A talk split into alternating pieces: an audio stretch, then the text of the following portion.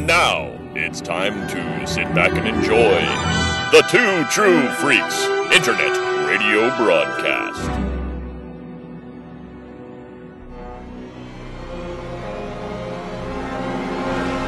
You're gonna give me the keys to your car and some money for gas, or you're gonna wake up in the hospital. Trust me, I know how these things play out. Oh, because you're from the future. No, because of these.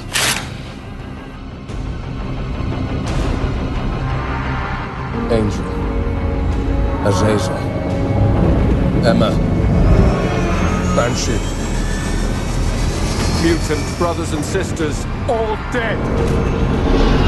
I'm coming free. Mr. President, we are code red. What's our air defense ready? Our air defenses is already one. Mr. What the hell happened code out there? red. I will fix it. You said that before. I wanted to make a statement. Now the whole goddamn world knows we can't protect them.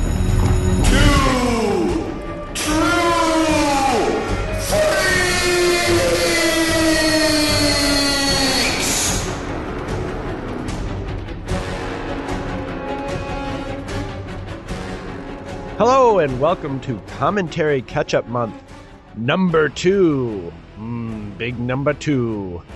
I'm Chris Honeywell and I'm here with Scott Gardner. Hey, how's it going?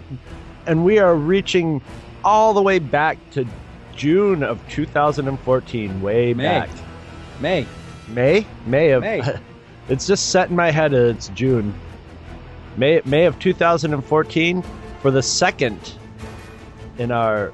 What, there's going to be five commentaries this month because we got 5 five, five Mondays of uh, commentary catch up month. If uh, you didn't listen to the last episode, What the stop hell what is wrong with yeah, you? stop what you're doing right now. Listen to it. But if you're a lazy ass like I think you are, I'll explain what's going on. Is uh, last year, you know, around the summer, Scott and I just got really busy, just producing the regular shows and living our so-called lives.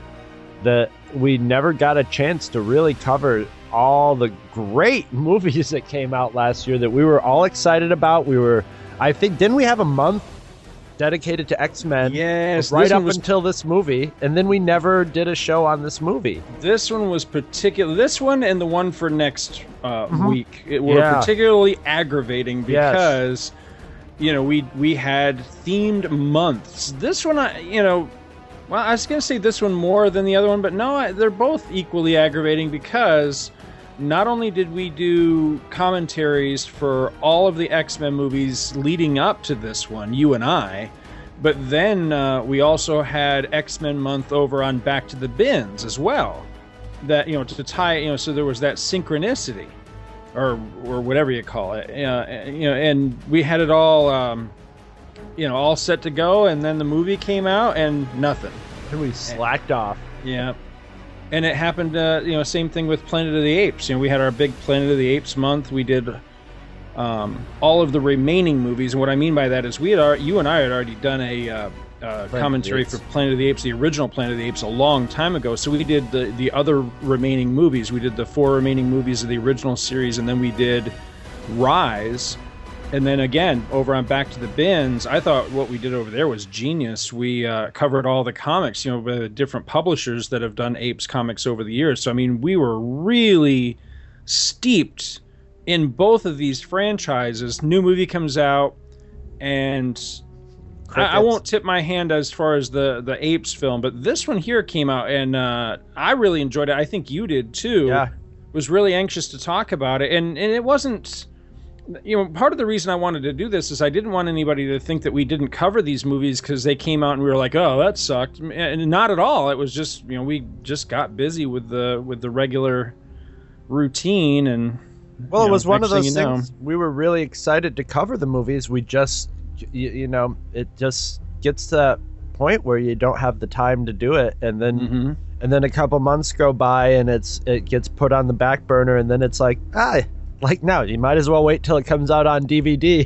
hmm You know what? I, I was looking at a list. I created a list yesterday of all the big uh, nerd world movies that are coming out for this year. And we're gonna kind of experience kind of a similar thing where the problem is they all come out at the same time. So, I mean, there's all these great movies coming out. We've got Avengers 2, we got Mad Max, tomorrow. These are the ones I wrote down. Avengers 2, Mad Max, Tomorrowland, Jurassic World, uh, the new Terminator movie, Ant-Man, and then at the end of the year, Star Wars, where everything except Star Wars comes out within just a few weeks of each other. I mean, starting There's May talk 1st that and Star Wars with might come out early too. yeah, I heard about that. Yeah. So, you know, between May 1st and July 17th, you've got all the movies on this list except Star Wars. And then, like you say, Star Wars might be in there as well. I've got Phantasm Five on that list You know, too. spread that shit out a little bit. you know? so, Hey, I'm I wondering if I wonder. I'm wondering what's going to be playing when we're in Eternal. When we're all when there's, uh, and I say we, but I because I'm planning on going to uh, Eternal Con in in Long Island because that's in June. June, yeah. So I wonder what'll be playing. We could have a big, you know, mass freak movie Oh, yeah. movie trip. That would that could be fun. Well, let's see. Avengers 2 would probably still be in theaters, I would imagine. I mean, May to June, it, it could, you know, that could Yeah. likely still be playing. I it probably it's Um, going to be playing for a while. I would think. I'll bet you it's through the summer. The other big one, well, there's there's two others. You got Tomorrowland and you've got Jurassic World. So, you know, there's potentially any of the three of those, and you know, of course, Mad Max is in there too. But the thing with Mad Max, I know you're super excited oh, about Oh, it. You don't. e- I that's that's number less, one on I my list. That is you. number one on my list. I'm gonna have to Over Star Wars. Over Star Wars. Wow. I'm more excited to see that Mad Max movie. I I can't watch the trailer, dude. I I I, I really like, and I'm not one to get super excited over trailers.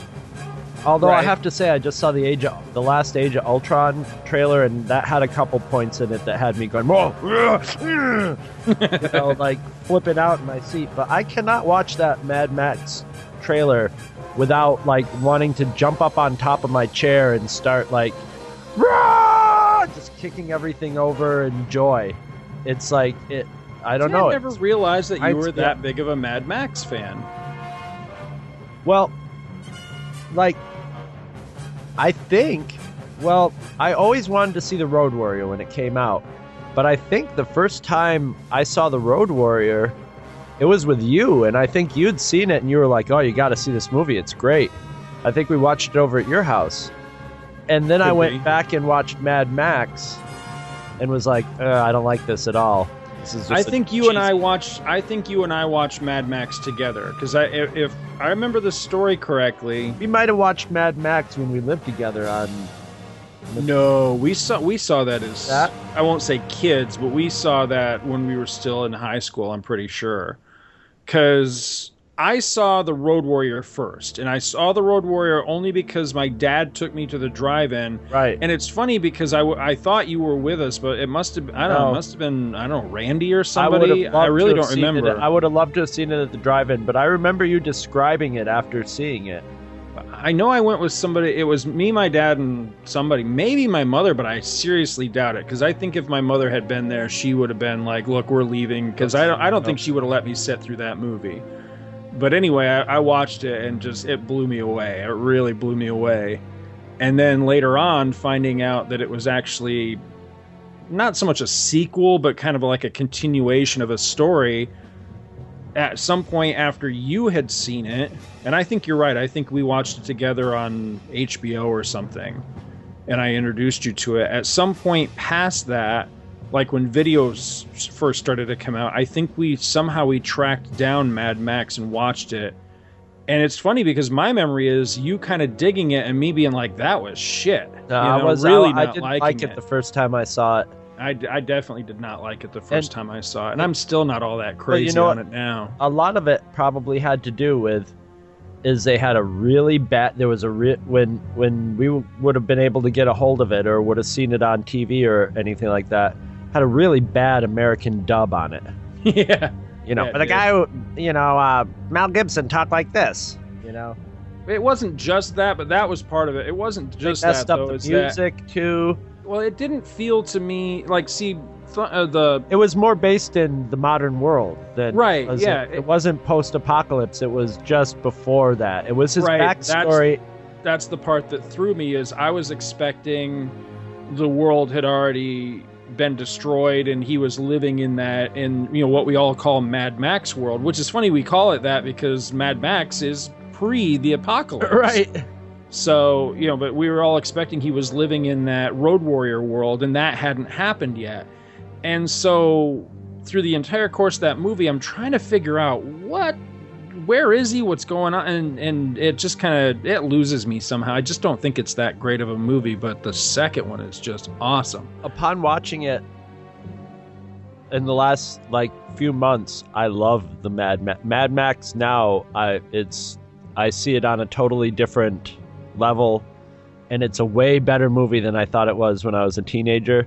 I, I recently I watched all three of them after that trailer came out, and I even have I've always had given some points to uh, Beyond Thunderdome.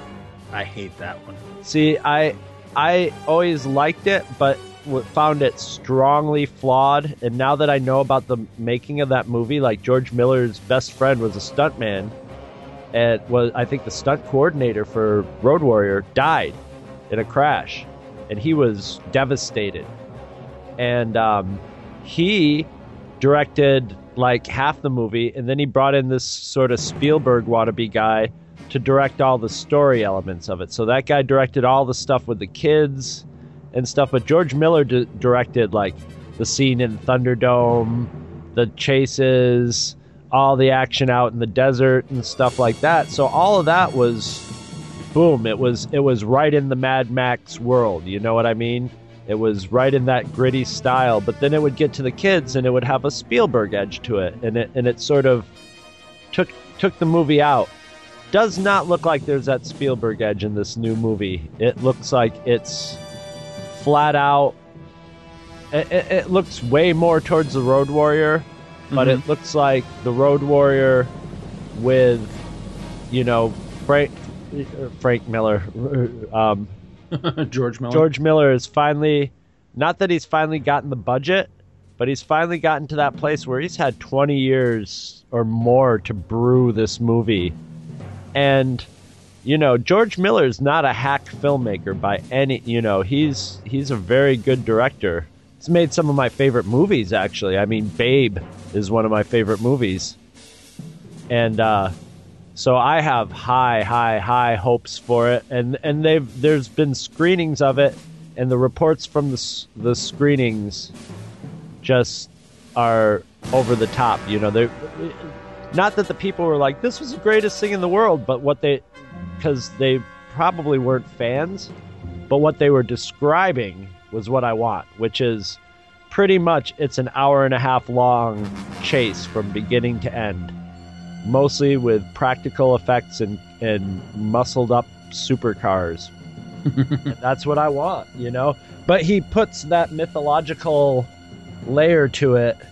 So it, it, it feels like a dream almost. I don't know. I can I cannot wait. I'm gonna have to be Scott 2.0 was talking about like should we see that in IMAX? And I'm like, I don't know. I don't want to see it in 3D. I'm I'm not big on seeing stuff in 3D. So if it's in 3D and IMAX, maybe not. But I'm like, dude, you're gonna have to physically restrain me probably, or you're gonna have to sit two rows behind me so you're not associated with me. Because I'm gonna be go- if if the movie lives up, and maybe I'm pumping up my expectations, but hmm. I'm I'm gonna be pretty excited for this. Star Wars, you know, I'm going to be girding myself for that one. Maybe, you know, after the two movies have played out, I'll have a different story altogether, you know, but we'll we'll, see. I'm I'm going into I'm I'm going into Star Wars with my arms crossed and looking sideways. And then probably when I hear bam, then I'll go my arms will flop to my side. I'll go, uh, okay. and then, then we'll see what happens. But yeah, right now, the one that I'm waiting to get in the, that I will be on opening day, pounding on the doors, will be Mad Max Fury Road. There's four on the list that I'm pretty excited about. Um, Age of course, Ultron looks good. Avengers, yeah, of course, Avengers. I'm really psyched about that. Hulk, Hulk, Hulk. Um, probably the one at the moment that I'm most excited about, but I need to see a little more and learn a little more, but has the potential to be the one that's going to be the big one on my list is Tomorrowland. that one's got a lot of potential. But what makes me a little nervous about it is that the girl that's the looks like she's kind of the lead in it. Um, yeah, I, I'm not crazy about her. I was I was watching. I watched the first season of Under the Dome, and she's super annoying. So I, I don't know about that, Oh, but it has given potential. a better character. Yeah, Um, Jurassic World could not care less about Terminator. I could not care less. But if it turns out to become, if if I hear reports that it's fun, might be worth a look. Because just on the just and it's funny to say this, just on the on my experience with Jurassic Park three. Mhm. Oh, uh, Jurassic Park three was not an Oscar-winning movie, but it was fun as hell. So if this Yeah, it was, it was, this- but this one's this fun. one, I- this one looks. I mean, the, the the thing with this one is it has the highest hurdle to cross for me as far as like a on a pure bullshit level. right, Because after everything that's happened, there is no way in the world that they would ever get clearance to uh, open a theme park. make a Disney World Yeah, come Yeah, on. I mean, it, that's yeah. the bit. That's the part of this that's flat ridiculous. Yeah, but you know what? You know what? I don't. But that's okay as long as they make it fun because that's what I really want to see. I'd really like to see. I you know, and we got a little taste of it in Jurassic Park 2, but I want to see it turn into a Godzilla movie. You know, I want to see what happens when the gates come down and the dinosaurs start roaming the streets. Whether that's going to be the case Mm-hmm. or not, we'll see. But that's always what I've wanted to see with with the Jurassic Park movies is get get those suckers back into civilization and that's where Right. the fun begins. Terminator is very high on my list just based on the trailers. I don't Yeah, know. It's got the too. potential potential to still go either way, but just based on the trailers, I'm I'm actually uh, Gotta I'm say it looks more on track than the last the one before it, you know. Yeah. And uh, and then Ant Man. I am super psyched about Ant Man. And you know, the Star Wars one, I gotta say it, at the moment, it's right down there with uh, with Mad Max and Jurassic World for me. As a matter of fact, I can't believe I'm gonna say this, but as a matter of fact, I'm kind of thinking about not going to the premiere. I'm kind of thinking about just waiting to hear what I hear about it, you know, I'll be at the premiere. because I, you know, I just it's fun. I, it's the- shaping up to be another another Man of Steel or or Into Darkness for me, where I you know I might just be better off going. You know, let me let me just wait and and hear what the scuttlebutt uh, you know the scuttlebutt is on this before I commit. If it's the most terrible thing in the world, I'll still have to see it. I, I, I will not. I will not skip it just out of.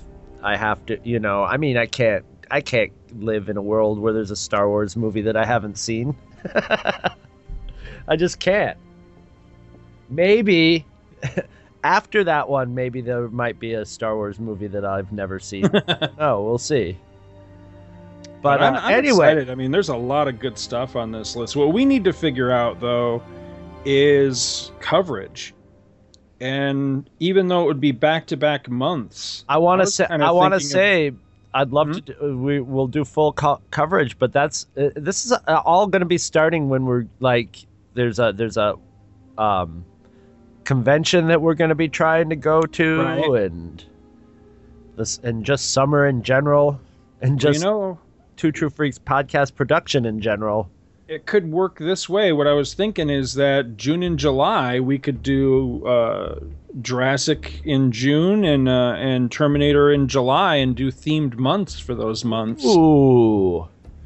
Now that would be fun. I would love to do some. I would love to do. I, I when I think about it, I think, boy, Jurassic Park three would be a fun commentary. It would. I liked that one. You I know, liked it too. I, I, I actually felt guilty that that one I did not go to the theater. As a matter of fact, I, I, think skipped it and was like, Yeah. bah, wrote it off, and then I I, think saw that it one and was, was years what was I later when I saw it. Yeah. Yeah, I entirely missed it when it came out at the theater and everything. And I, In some it was, ways, it was the most successful of all the Jurassic Park movies in its genre. I think. Hmm. I don't know. I liked it a lot. The the one that's still my favorite of the three of them, though, is uh, is the second one, which is odd because once again, I'm odd man out because it seems like that's the one that everybody hates. But I I liked that one because of the being loose in the city element. Right, I- right. I, liked that. Right. It gave And- us a ta- that one gave us a taste of what I wanted. the the kid looking in his backyard and seeing a T Rex, Right. and then the dog, and the dog hanging from its mouth. And then uh, I was thinking Terminator. We could do one, two, three, and then maybe uh, like an episode of the uh, of the television show, maybe like the pilot or whatever we figure like a you know one of the great episodes was or something like that. I'm Sure. I just I don't think I could sit through that last one again.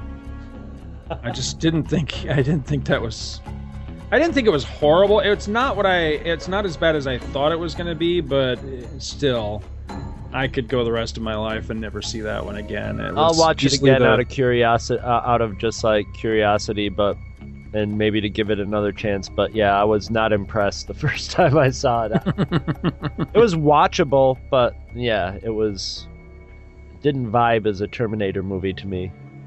Well, one way or the other, we got a. I think we got a really good summer lined up. uh, Oh. movie wise, there's, there's so much good stuff coming out, or potential good stuff anyway. Well, I like that we're uh, uh, at least in getting all these ones done late. We're cramming even. Uh, we're like 2016 is just going to be filled with all these commentaries of great movies. the last two years. Well, are we ready to dive into this one? I think we are. All right. Do you want to do the honors on the countdown? All right, we are about to start X Men Days of Future Past. I will uh, give the countdown, and on go- we are set at zero zero, on which is, I think, the logical place to start uh, a movie and a commentary. And I'll give a countdown from three, and when I say go, you pe- press play, and we'll press play, and we'll all watch the movie together You'd be happy. so awesome. Here we go. Three, two, one, go. You know what's funny to think about? It's kind of sad to think about that we are rapidly heading towards a day where kids will no longer associate this theme with uh, Star Wars, the beginning of a Star Wars movie. Yeah. I think No. you know. I'm I'm I'm I'm assuming we'll still see the Lucasfilm logo in front of. Oh yeah, I'm sure. Yeah, we will. Uh, we will definitely not be seeing the 20th Century Fox logo. I love that they put the X Men stinger on the end of that though, Uh-huh. because they did that on the soundtrack for X Two, but it was not actually part of the movie. I love that you can actually see Kevin Spacey on the end. You can actually make out his face when he turns his head a little bit there. Now, speaking of the soundtrack, of course, that stinger was, like I said, was on the, the soundtrack for X2, X Men United. That soundtrack was by John Ottman. This is Ottman's return to the X Men world, X Men universe. And I had really mixed feelings about that when I heard that he was going to score this one because one of the things I really loved about the film before this. Speaking of this, we're watching the Terminator, right? it looks like the Terminator. It does look like the Terminator. I really liked Henry Jackman. I loved Yeah. his score for um, for X Men First Class. You know, I, I really wish that he had come back to score this one because I really like John Ottman. I do, but he's incredibly hit and miss. When he hits, he hits good. Superman Returns. You know, say what you want about the movie, the score was fantastic but when he misses, he, he tends to miss big as well. You know, this this soundtrack it works pretty well in the movie, Right. but as a standalone album, which is how I judge a great soundtrack, as a standalone album, it's boring. I mean, it's really boring. It's very dull. And That X Men First Class is not a dull album at all. This is especially Terminator for me, where the with the skulls on the ground, the ground layered with skulls and stuff. Mm-hmm. I think this is. I like the beginning of this because it had the scene of the people getting herded around, and it Mhm. was just like, wow, this really reminds me of the beginning. It was first class, and and was it X two or X one that had Magneto at the concentration camp? Right, right.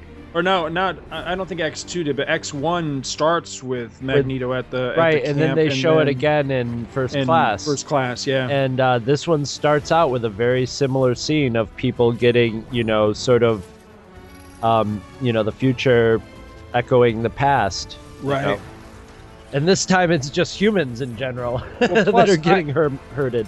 I had the real feeling that that scene there may have been done as a nod and possibly even a con- concession to the people that remember the comic book story of Days of Future Mhm. Past, which is very different from this.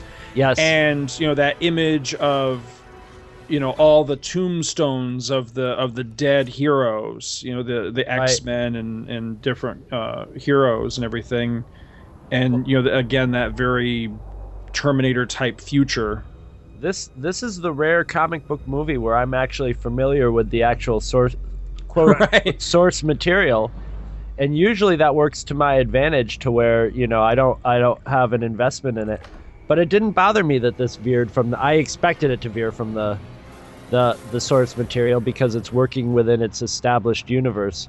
Right. I, I, I know it real when I went to see this I went to see it with Scott 2.0 and uh it was the first time we went to a movie that he did the the geek out and he was just like ah it wasn't you know what I wanted you know Or I there, there were there were a lot of details that he remembered that he wasn't happy with in here I don't know how I feel about the actress who plays Kitty Pryde. She kind of annoys me, but I think Yeah. she kind of nails Kitty Pryde for the most part in this, like visually, facially. I geeked out by I, you know I like once again we get that very random, very eclectic mix of mutants from all different eras of X Men comics. But the one that I really geeked out about was Blink, the the one that opens the portals, because she was a very important member of the Exiles, which was one of the very few X Men books I was ever really faithful to. I really liked that book, and I liked her role in that book. I'm But wondering the if that- special effects in this are unreal. I Well, I'm- really like this part. I'm wondering if they didn't put her in here because isn't the name of the game? There's a game called Portal, isn't it? Yeah, Where you do a very similar thing, where and it Very messes similar. with perspective in the same way. right. You'll see a portal, you know, and see through it, and you'll be coming out sideways or goofy in some way. Well, it just it looks great as ice slide.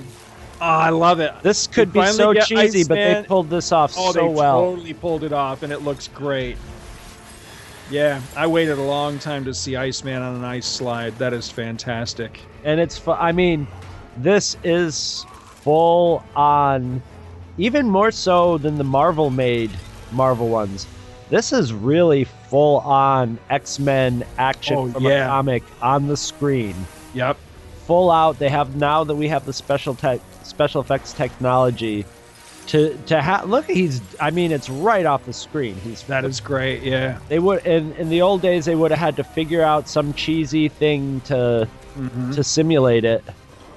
Now they are either taking great liberties with Sunspot's abilities, or I'm very out of touch with Sunspot, one of the two, because they're treating him here like the Human Torch, Yeah, and I don't remember him being quite like that in the comics. But again, you know, it's been so long since I've kept up with that character on a regular basis that and also these these mutants it seems in the future have developed their powers further too so they're this that's harsh.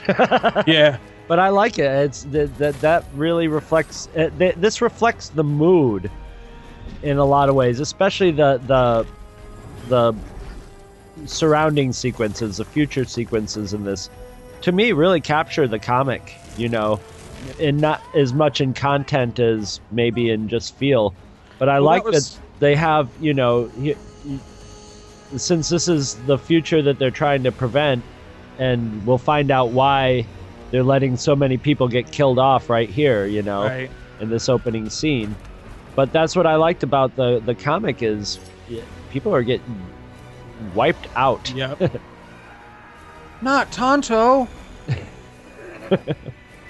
well, you know, this that was one thing I was going to admit right up front is that these X-Men movies give me the slightest slightest little twinge of guilt because I will be the first one to admit that I am a complete comic book movie hypocrite when it comes to the X-Men movies Right. because you you know me. I am typically I'm the A guy stickler. that's bitching when they wander, they stray too far from the source material.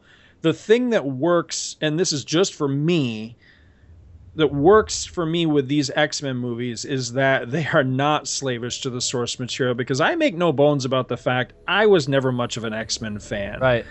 And so these movies really work for me because it tones down the sillier aspects and makes it a little more, I won't say real world, but it's a little more palatable, it's a little more plausible and believable. And I and I like that. But normally that would annoy the hell right out of me. One thing I really liked about this movie is I thought this one is a lot more fantastical than all the other entries in the series and they really sold it. So it brings that that thing that the marvel studios are doing so well Yes. which is to bring you know keep introducing and make each one potentially more ridiculous but then keep making it work too. And i think this one does that masterfully. This- there's so many elements to this movie that could have been flat Uh, ridiculous and they sell it. I Oh. mean blink is a pretty far out character and you know the, the mutant scene we just saw could have you know in, in less capable hands could have been really cheesy corny. You know bishop's a pretty corny character too but they really make it all work and i like that. Well, this movie could have been such a train crash. Such a i was poor, poor Halle kind of Berry, like expecting it to be Yeah, well, it's after you know, First Class was so stylish and so classy Mm-hmm. and so different than the other three X Men movies, and I liked it so much better. And and to varying degrees, I liked all the the first three X Men movies. I don't think Bryan Singer is the greatest director. I don't like. I'm not like, oh yes, Bryan Singer was back for this, but he's also familiar with the material and the actors and stuff. And I think he, he's a good comic book movie director, Yeah. though. I really do. He doesn't, I don't think he's a great director, but I think he's a great comic book movie director. compared to a lot of the Marvel comics, you can see his his and his the concessions and this is where we get like with the Superman movies and stuff being made by a studio and Marvel being themselves. This is a studio movie, hmm but this is a studio movie that that learned they could have been just exploiting and that would have made a train crash, but they learned. They learned from the other Marvel movies and I think they tried they were like, you know, we have to step this up. We have to Right. make it, you know, up in that that entertainment, selling it fun way that the Marvel movies are. But at the same time, they really wanted to capture that retro feel of First Class, and the actors in that were so, you know, well liked that they wanted to get that back. But they wanted, and so this is like this weird, weird combination of the original Bryan Singer X Men and the quote unquote new style, you know, Right. first class Well, X Men That that's what could have been me- slapped together and really Yeah. slapdash, but they mixed it together perfectly, and and you can feel Bryan Singer like this. This is pure Bryan Singer. This whole be- all the, the the beginning and the the stuff in the future is very Bryan Singery, and the end in the X Man- Mansion is. But when he goes back into the past, he's channeling a little first class there, you know, and and but at the same time, it's not. It's still got that sort of Bryan Singer. He has a very mainstream movie sort of composition style and stuff. But I think with this movie, I mean, I liked First Class better than I liked the first three X Men movies. I don't like this one better than First Class, but it's only slightly behind First Class. Yeah. I'm glad to hear you say that because I felt the same way. See, of all the movies that came out last year, this was the one I was simultaneously looking forward to and dreading at the Right. same time the most because you know you, you said potential train crash and I, I think that's a perfect way to put it is that I went in hoping for first class but expecting I don't know. I, I, I X2 hate to say. X three because no, I, I think X. Well, X three wasn't Brian Singer, was it? X three was yeah, that was the that was the singerless one. um, which I don't think is a bad movie. And I mean, No. you and I did our commentary and we kind of stuck up for it. I think it's an enjoyable movie, but it unfortunately it is the weakest entry in the in the series. So I went in I ex- I went in expecting something really bad. And I walked out going, you know, not quite as good as First Class, but pretty damn close. And the thing that honestly holds it back from being as good as First Class is the is the thing that's necessary, which is this future setup and then Yeah. returning to the future setup at the end. And, uh, and of course, you know, Wolverine is, is integral to the story. But at this point, I'm kind of done with Wolverine. You know, so that I felt there's there's elements that work really well with him interacting with the first class crew, but overall, I just wanted to see more of them. Wolverine is More of everybody just Wolverine is the Batman of the Marvel universe. Right. You know, people But that said, he works really love him. well. I mean, people who don't don't really aren't really into comics still love Wolverine. Oh, yeah. know? So that and and also like the Hugh Jackman thing is a sort of once in a lifetime thing where you get that actor who is Right. he is Wolverine. He is Wolverine Right. part not partially, but I think 100% because he's a fan and he wanted, you know, he wants to play Wolverine. He will play Wolverine until he can't play him anymore, you know, plausibly play him anymore. And that's that's a rare thing. Mostly Hollywood most Hollywood actors would want to like ah they'll take the money from the role and stuff, but they're going to want to distance themselves eventually. He embraces it and it, it's fun. It's just frankly, it's I you know I've watched all the Wolverine, even the crappy Wolverine Origins movie was watchable because of him. Right. Yeah. And and so you know, I guess when you have that obvious of an asset, it's just su- such a temptation to put him front and center. And frankly, it works. It still works. Well, know, it would have been. It wouldn't have been as fun a movie if Kitty Pryde had been sent into the future, especially with that actress.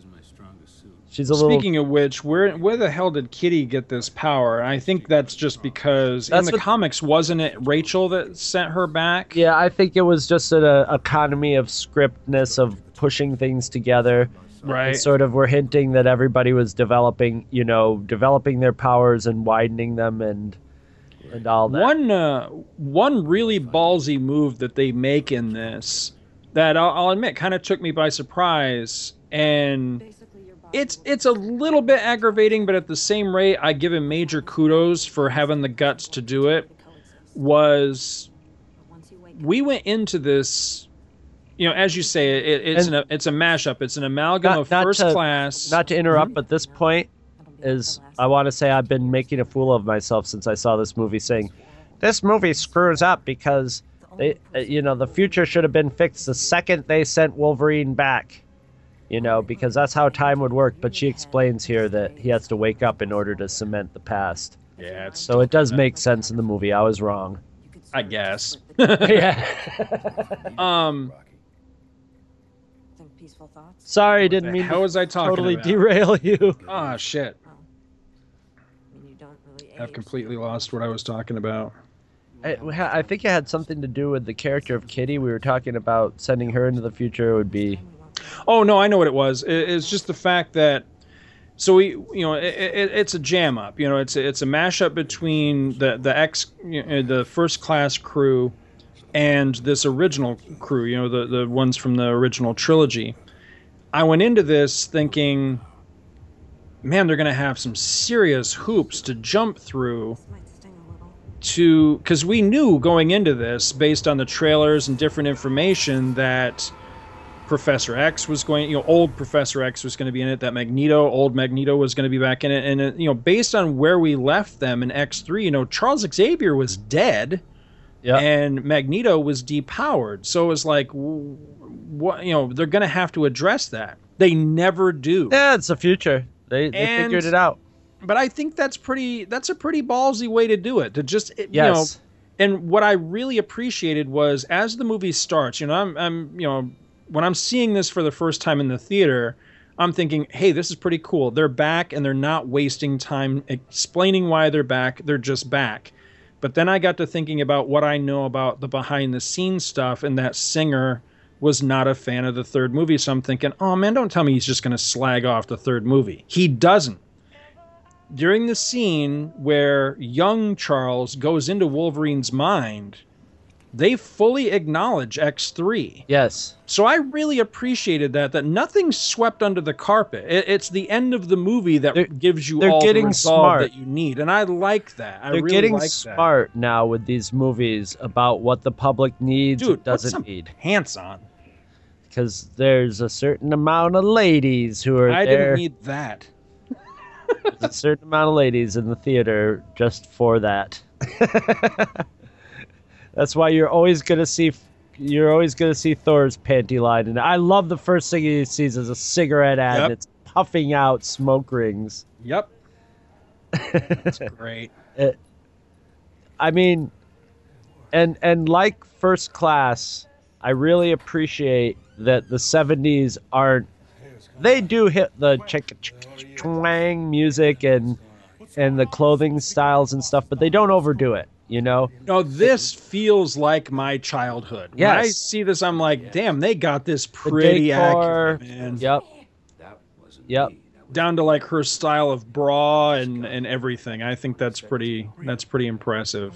Yeah, it feels it feels like the '70s. Mm-hmm. First, you'd notice what kind of bra she was wearing. Oh, hell yeah.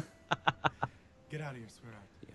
We're gonna take care of this comedian. No, you're not. You're gonna give me the keys to your car and some money for gas, or are you're gonna Now, wake up in the hospital. Trust me. Again, being just nerdy nitpicker here. Wolverine got shot in the head when he had his adamantium skeleton in the second movie and it knocked him out. Here he doesn't have his adamantium and he gets peppered full of bullets, yet he's just, eh, I'll be all right. Well, he's spit, the the thing is, he, he probably shouldn't be spitting out those bullets. They probably should have just gone right through him. Right. know? Right. But either way, it's a cool scene. It's pretty cool, yeah. No, I'm not going to nitpick it too much because it's pretty badass. Peaceful thoughts.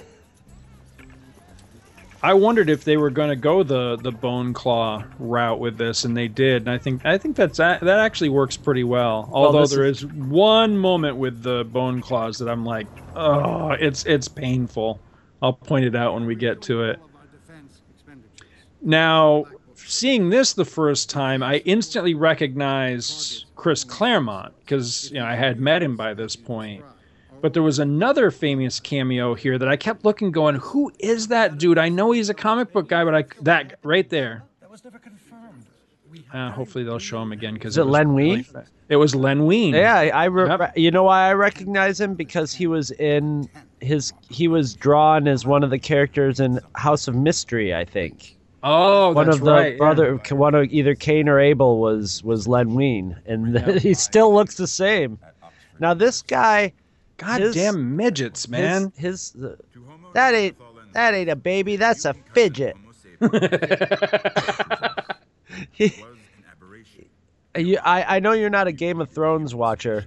No. He Well, my Oh. wife will occasionally call me into the room when they're having a particularly naked part. and there's though. naked parts, which is which is pretty often.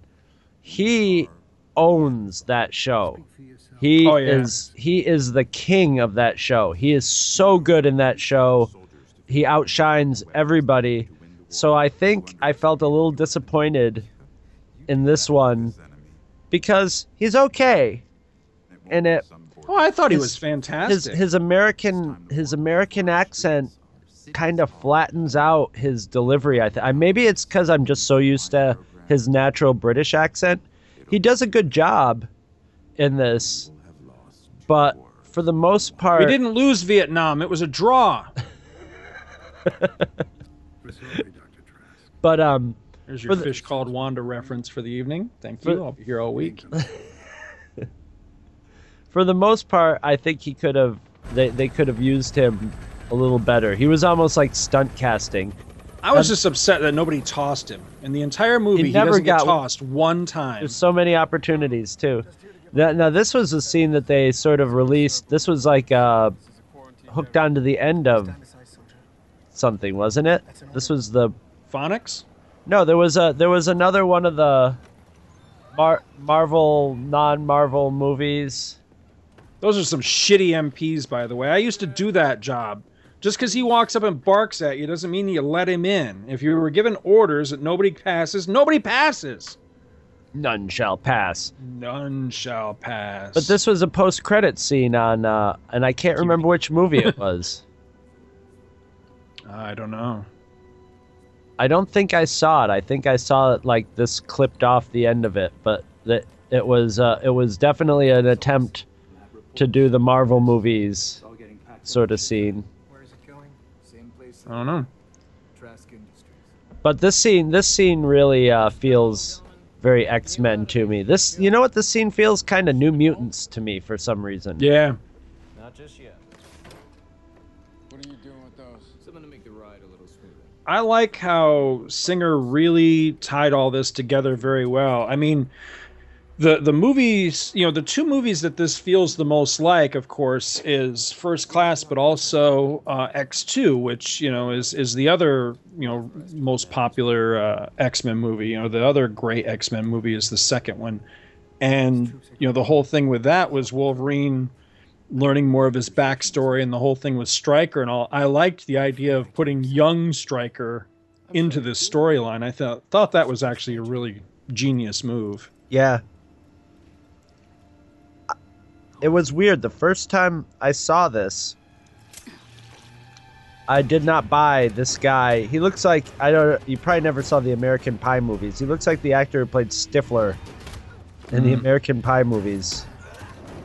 No, But think I saw now- Upon a, a couple, th- this being my third viewing of this, I can see something in his eyes that um looks like the actor who plays the old version of him.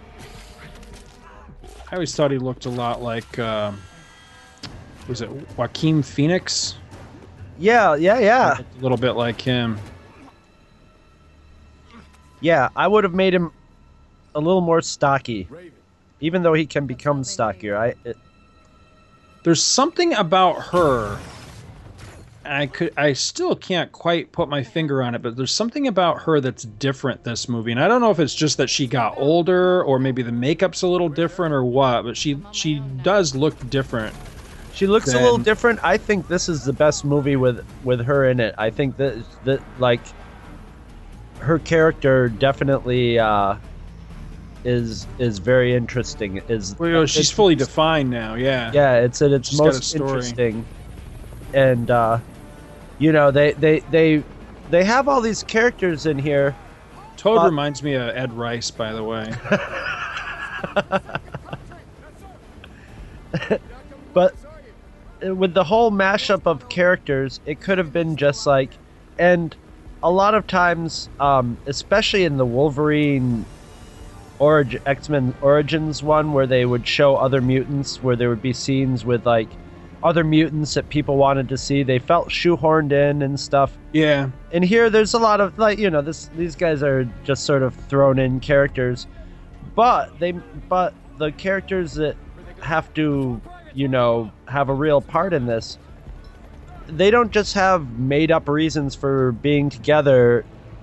It it all really like adds to the story and adds to their characters really well in the context of the movie and in and Right, especially right. in the context of the larger story with all the movies they just did a really skillful job and i'm knock wood i'm just hoping it's it's got it's getting through the heads of the people who make these movies now that you know that you got that you got to do that you got to put some time put the time and effort into the storyline you don't have to make sophie's choice Right. but you ju- just enough to make it like resonate with people Well, one Did thing you- I really appreciated was at the beginning of the movie, the the mutants that are present in that big battle scene at the beginning, Kitty gives their names as she's giving the recap of, of how the scenario works with them going back in time a couple of days and all that. She actually introduces you to the different ones. I mean, that scene that we just had uh, in Saigon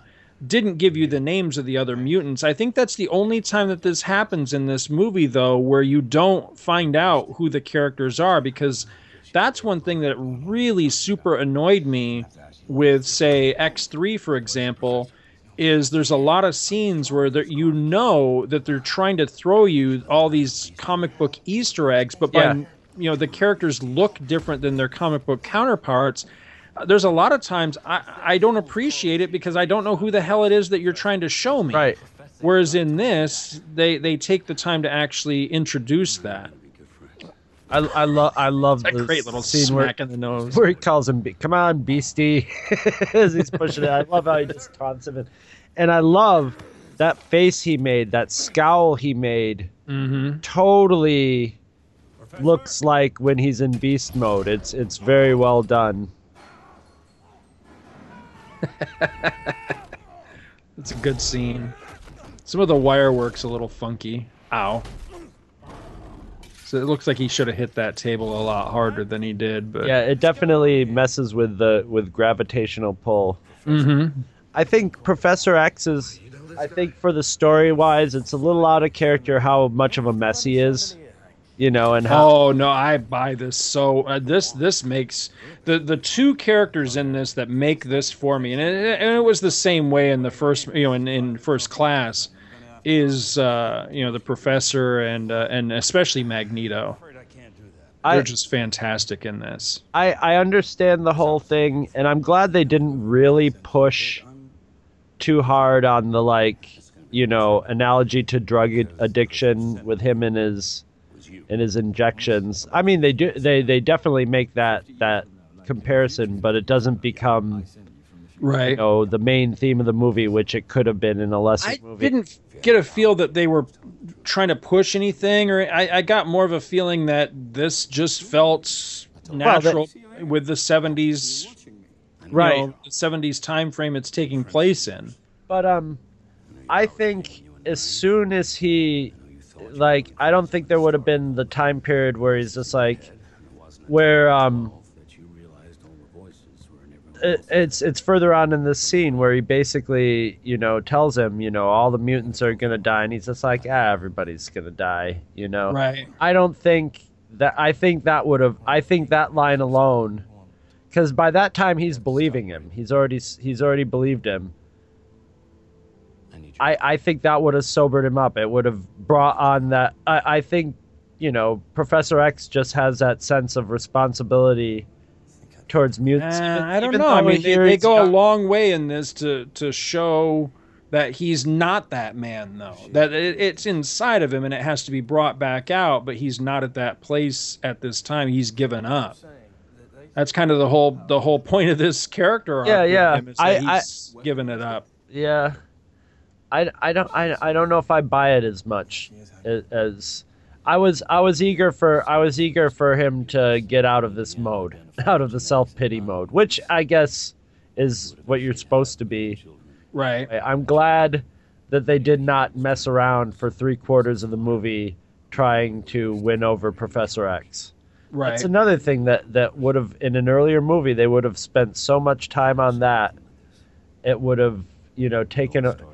They they're really learning how to take the elements that they need, condense it down, and and make it all work. In, in Well, I mean, they had a lot of story to get through in this Right. one. There's a lot of stuff that had to happen. So there's also an economy of storytelling that benefits in aspects like that. So they don't drag out, you know, Professor X's, you know, identity crisis and everything. I mean, they address it, but they move through They it move it along. quickly. Well, that's and I've noticed another thing. In the last movie we watched was about the same length of this, just just over two hours. They're almost like um, almost timed like when you count the credits, Star Wars movies, Right. You know? And so that's like about a good thirty minutes longer than your rule of thumb average actioner movie.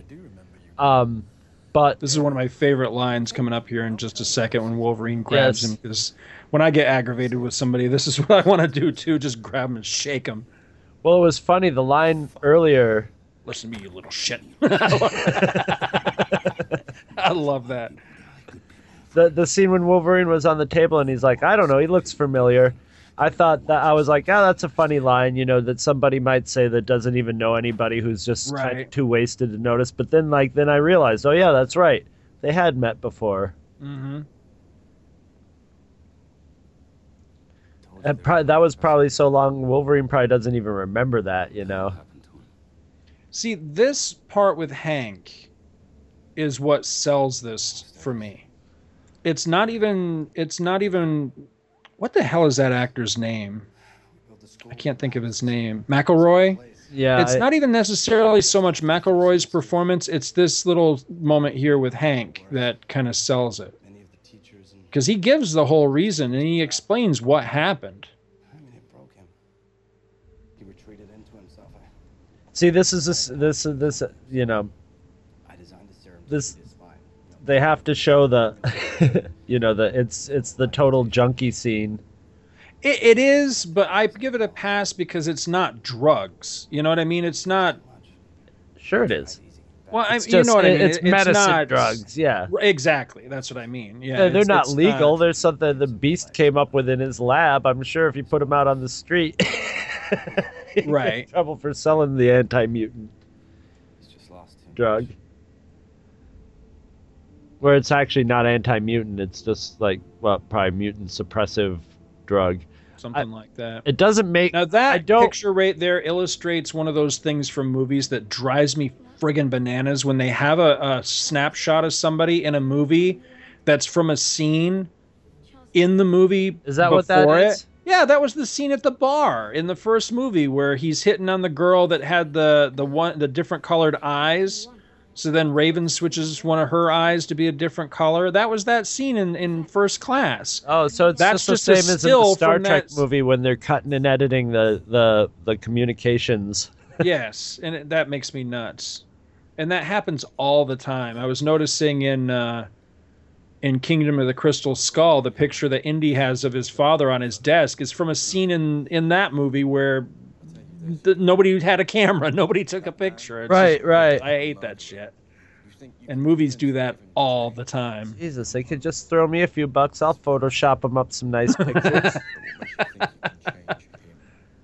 Because you and Eric sent me back here together. Why didn't you tell him that from the beginning? they could have also messed around with like, I don't believe you, prove who you are, and you know whatever. I don't believe it. Nope, they don't mess around with that bullshit. I'm so happy. Right. I love that he's just. And this this goes back to old conspiracy. There used to be a old conspiracy theory that at the at, in the center where where Magneto is right now that they had captured some ancient god, you know, like Cthulhu like thing that was that that that was a '60s conspiracy whack wacko theory, and I like I love Mag- the curved bullet thing that they tie that in. Yeah. with Magneto. I think that's pretty cool. That Well- was somebody was very, you know, somebody was thinking. Somebody was very clever coming up with that. Yeah, well, it was funny because at first I was at first I thought it was stupid because I'm like, you're gonna make Magneto the guy who shot Kennedy, but then they then they twisted around nicely, Mhm. And that and that Very works nicely. great in in the context of X Men movies. We have a phone. we have a phone book. I did not. I don't think I, I. I can't remember now, but I don't think I knew that Quicksilver was going to be in this. So that was a very nice mutant surprise in this. Because you know the one thing you can always guarantee when you go into an X Men movie is you're going to see some new mutants you haven't seen before, or not new, but you know. Right. You're, you're going to see familiar comic book mutants that you haven't seen on the big screen yet. I, I, well, going into this, I don't think I knew that Quicksilver was going to be in it, and uh, that was pretty cool. I like that he was a, a buddy of Wolverine's. It actually makes a, a strange bit of sense somehow. I would love a copy of that picture for my wall. I think that would look so awesome hanging on my. I'd love a copy of her for my wall. Well, yeah, I would. That would be so. That's such a great picture. It looks like um, what's his name, the the Saturday Evening Post guy. Well, um, I'm realizing Rockwell. now. I'm realizing now that girl's face where she's going like like that. I have a picture of little kids sitting on Jesus's lap. Her head is from that painting. So they that's why I was looking at that going. I love that. It's it, that that little girl's face is hanging in my room right now. I love That's creepy. I love this design here of, you know, it's the it's 1973, but they still light things. It still looks like a modern. It looks like modern futuristic, I have they make issue. it into lit, you know, actual physical things. You know, it looks like the computer screens that Shield has now, Right. but it's actually just like a fancy shelf. I love this scene is great. It's a great scene, except I have a real big problem with it. Now, Azazel is Nightcrawler's father. She's Nightcrawler's mother. So if Azazel is dead, and this is 1973, where the hell does Nightcrawler come from? And we've seen Nightcrawler already. He was in the second movie. Now, I'll give you that maybe she's not his mother in the movie universe, but come on, Azazel's got to be his dad, Right, right? right. And Nightcrawler was not 30 or 40 years old when we saw him in in uh, X2. So Azazel shouldn't be dead. Likewise, we find out that Banshee is dead. Now, I could be wrong. Maybe it was just an assumption, but I believe that most people assume that the little girl that screams and wakes everybody up in the X Mansion when they get attacked in X2 was Banshee's daughter.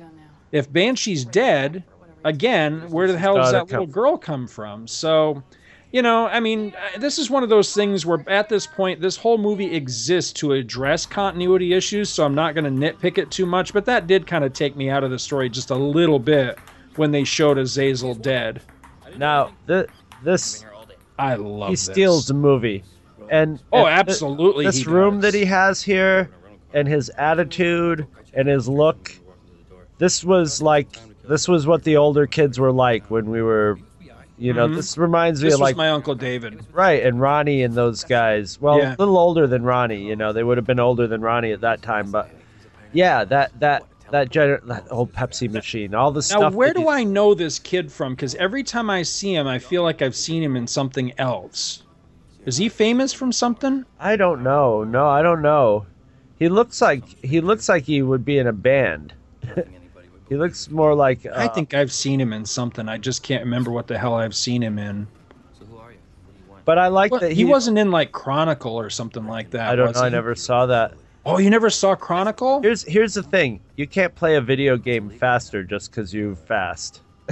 Yeah, the I video game isn't going to work faster. That's just weird. I'm thinking, you know, because well, somebody made the same remark about the headset that he puts on and he Yeah. listens to uh, I- "Time in I- the Bottle" while he's running around the room. My I take theory that is as that just an artistic view of what he's do. You know, because yeah, if he's running around like that, his tape deck would be going like. Well, see, right there, the video game is paused. So I'm thinking that he has tweaked his tech to operate at his speed. You know what I mean? Yeah, maybe. So it- that's it- my no prize for the for the Yeah. you know for him listening to the music is that he actually is listening to the music. He's listening to it on like a like a up. speed burst. You know, that's going to operate at his at his operating speed. But this scene, it's so subtly. This is one of the few pieces of music in this movie I really like because this is very 70s, you know, well, spy thriller type of type of music here. I like this. It's uh, the stuff that makes it said they're very subtle with the 70s. I love that they the old TV screen Right there, him taking that thing out of his pocket. I'm sorry to interrupt you. It so reminds me of the Mad Bomber and Roller Coaster. It's not even funny because he's got the same little, the same little box that he pulls the little antenna out of. I love It's- that. It's really funny. I was just looking for. I was just looking on YouTube and thinking, you know, it's about time that maybe Roller Coaster would be showing up on YouTube, and it hasn't. But I watched the trailer for Roller Coaster like two days ago. I was thinking Roller Coaster. I'm surprised somebody hasn't made a remake of that. Oh, I love Well, this. so I, I was. It was funny because I ended up watching a review of it, and the person was just going off about how much they love John Williams' soundtrack, and I'm like, that's right. They're like, there's this one scene where you know John Williams is throwing all these bells and whistles into the. Or, no, no, wasn't that a Lalo Shift? Lalo Schifrin. Yeah, that's Lalo I was Schifrin. thinking of a different movie that was a uh, the Fury that was a John Williams Mhm. soundtrack. Um, uh, but yeah, this. I mean, Sanford and Son. why? I, I know in the the the theater burst into applause at the first um sound of the the um um Sanford and Son theme. and and I was here with Scott 2.0 and we watched this movie after a day of garage sailing. So it was like so basically it felt like the garage sale gloat theme coming on in the movie and it was just like yes. I love that he's got a pentagon window in it and you know that, that that's centered, you know, right with the pentagon. Right. But I love that he has the low tech version of his prison in the future. I love I love this scene. I love Yep. I, his he is so good as as Magneto, and the and the characterization of Magneto that's been written of him is it's just it's awesome. This is cool. Although he's looking straight up as the glass breaks, so he should get glass in his eyes. But yeah, this I mean this is stuff that we've been wanting to see all along. Oh, absolutely. Absolutely. superheroes doing their the that I mean look at that. That looks exactly like I would picture it, you know. I love that we are finally, finally getting movies that fully embrace their comic bookness. Yeah. And not shying away with it, you Nobody's know, like going, the damn DC movies are doing. You know, the DC movies are ashamed of their heroes and the world that their their heroes operate in. These are just glorying in it, and I love that. Love it. Just seeing this little kitchen is just like, oh boy. He makes this movie for me the same way he made First Class. I can't get enough of this Oh, guy. he's a fantastic actor. He's a fantastic actor. And There's uh, there's been some rumors out there that they uh, they've been eyeing him for. I'm trying to remember. Was it Boba Fett? I heard that they were eyeing him for Huh. for the solo Boba Fett movie. That's great. Just the look on his face, like, oh, I am so gonna hurl. That's great. Now I remember when the movie was brand new coming I out. I love that his leather jacket is spray painted. By the way, it's it, it reminds me of something you and I would have done. You know, Right. We- We're like, I want a silver jacket. The only way I'm gonna get it is spray paint this jacket silver. I love it. I remember when this movie was brand new in the theaters and everything. I uh, I love that. It's just like the president. What about that? I love that. I had posted something on Facebook about was it anachronistic that the kid is wearing a uh, Dark Side of the Moon T-shirt, but I, I guess it's not. I thought Dark Side was coming out right around this time, so it just seemed a little it was weird. me. 74. I think Was it Dark Side was 74? 74. Yeah. All right, so it is anachronistic. It then. might be anachronistic, yeah. Or no, you know, it could be 72. I don't know. I'm not going to pop up Google and and mess up the Skype call, but it's it's very possible. That's a great moment. as much as I didn't need Wolverine in this, there are some moments with him that really work well. Uh, you know, I think this they, is a great little moment right here. My mom knew it once, guys. Yeah, that I, I love that because and then he looks at him just to mess with. Yeah, of course. In you know, in the comics, that's his dad. I love that. Well, when you see his mom, you don't see her as as uh, you see her as more of my kind of lady than uh, Magneto's.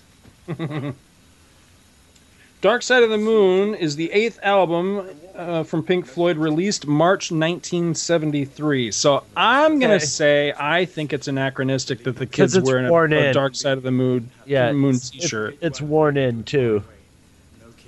It's it's it looks like a vintage. I don't I don't remember seeing my first Floyd T-shirt until well into the 80s. So I, Oh. you know, I mean, I'm not saying they didn't exist. I'm just saying that No, we I, were just not. We weren't paying attention before that. Oh, Yeah. in the, in the seven, we were too young. Also, in the seventies, every kid in high school had their Pink Floyd T-shirts on. I mean, but in the same year that the album came out, though, that's my point. Probably. Yeah. Oh, sure. Uh, you know, because it was a different in different days. You know, the new Pink Floyd movie or Here we coming go. out was a big deal. Greatest greatest scene in the movie. This is I This hate this is not only the greatest scene in the movie. This is one of the greatest superhero scenes ever, Ever. in a movie. I think. ever. I, I'm This going to go so far as to say this is one of the the top ten greatest superhero moments ever Not- right here. not superheroism, but just capturing a superhero doing what they do. I And- love this. and and the the the juxtaposition of the music is perfect Did this win Best Special Effects? Because I know it I was know. nominated. I don't know. All I know is this got a standing ovation in the theater. Oh yeah. Uh, when I saw it, people were like, just. I mean, the the theater was erupting in laughter. This is the thing everybody was talking about after seeing this Yes. movie. It's Good fantastic. reason. It's just a brilliant, brilliantly, and I hate bullet time. Bullet time, like, kind of takes me out of all movies. This is the perfect use for bullet time. Oh, absolutely. because this is really what you know what it's like to be in his universe. I love him just shifting the bullets around. That is fantastic. The- I think the biggest I don't know biggest flaw in this movie, but the biggest disappointment in our mo- this movie was that the characters didn't realize that they should probably take this kid with them on everything they do. Cause he, but because if they had Quicksilver with them, they could have uh, really uh, had an easier time in a lot of future Well, situations. he is going to get a much, much bigger role in the next one. I hope so. I, I would imagine the demand. No, they, they, I, I don't think it- they, until the movie hit, I don't think they realized what they had. But after the movie hit, and this was what everybody talked about, yeah. Yeah, I have seen that reported many places that yes, Quicksilver is going to be in the next one, and he will be a much bigger role in the next one as well. Good. Here's the one line. The one line. Oh, that's such a bad line. That one just that one makes me cringe every as much as I really like this movie. That one line makes me cringe every time. Yeah, it's too it's too shoehorned in. Imagine if they were metal. Uh, come on, really? From the future. Eh? I love that look. All right, Bryan Singer with the airplane scenes, man. Because you know we got a great airplane scene. Well, you know, X2. airplanes are kind a- of phallic. There's there's a great, you know, the the the scene in Superman Returns was the uh, was the airplane scene. This this is a great scene. This is this one in the in the scene we just had with Quicksilver probably my favorite scenes in the whole movie right here. Once again, this could have been really cheesy, but the way they execute it. oh, the acting is fantastic. in yeah. this. Well, that's You've got- another another Mhm. thing is they've realized with superhero movies that it's like don't just throw a star at it, throw the right star at it. Right. And once they do that, they, I mean, I have you seen Prometheus yet? Oh yeah. Wasn't he fant- Fassbender was Oh, yeah. like he owned that movie too. He was what kept me watching because I, I, you know, about I don't know, about halfway through or whatever, I'm like, why am I watching this? But I kept watching it because he was fantastic. This is amazing. This is great with him just saying the names is great. This is a great scene. Well, what I like, I, I love that that you can see the skin of the plane, Mm-hmm. And ah. I love this scene. and and I gotta say, up to the, the they're brilliant with the way they present Magneto in these movies because he's the villain. I don't know. I identify more with Magneto than you know. I would if if See, if I I don't- was in this situation for real, and people were taking the people I knew and di- killing them and dissecting them. I would be I would be making my point by almost crashing the plane too. Well, But see, Matt- but here, what I like about this is that he's not the villain yet. No, you know, no, but that's what, the that's why they that's how they do it with Magneto in these movies. It's brilliant. You like I I'm like, hey, I'm right with Magneto all the way, and then he gets to the point where you know the, a line gets crossed, and it's always it just always happens in these movies where you know now Magneto is going to the point where he's a villain. You know, right. at where he's going to where it comes down to where he's going to have to kill innocent people.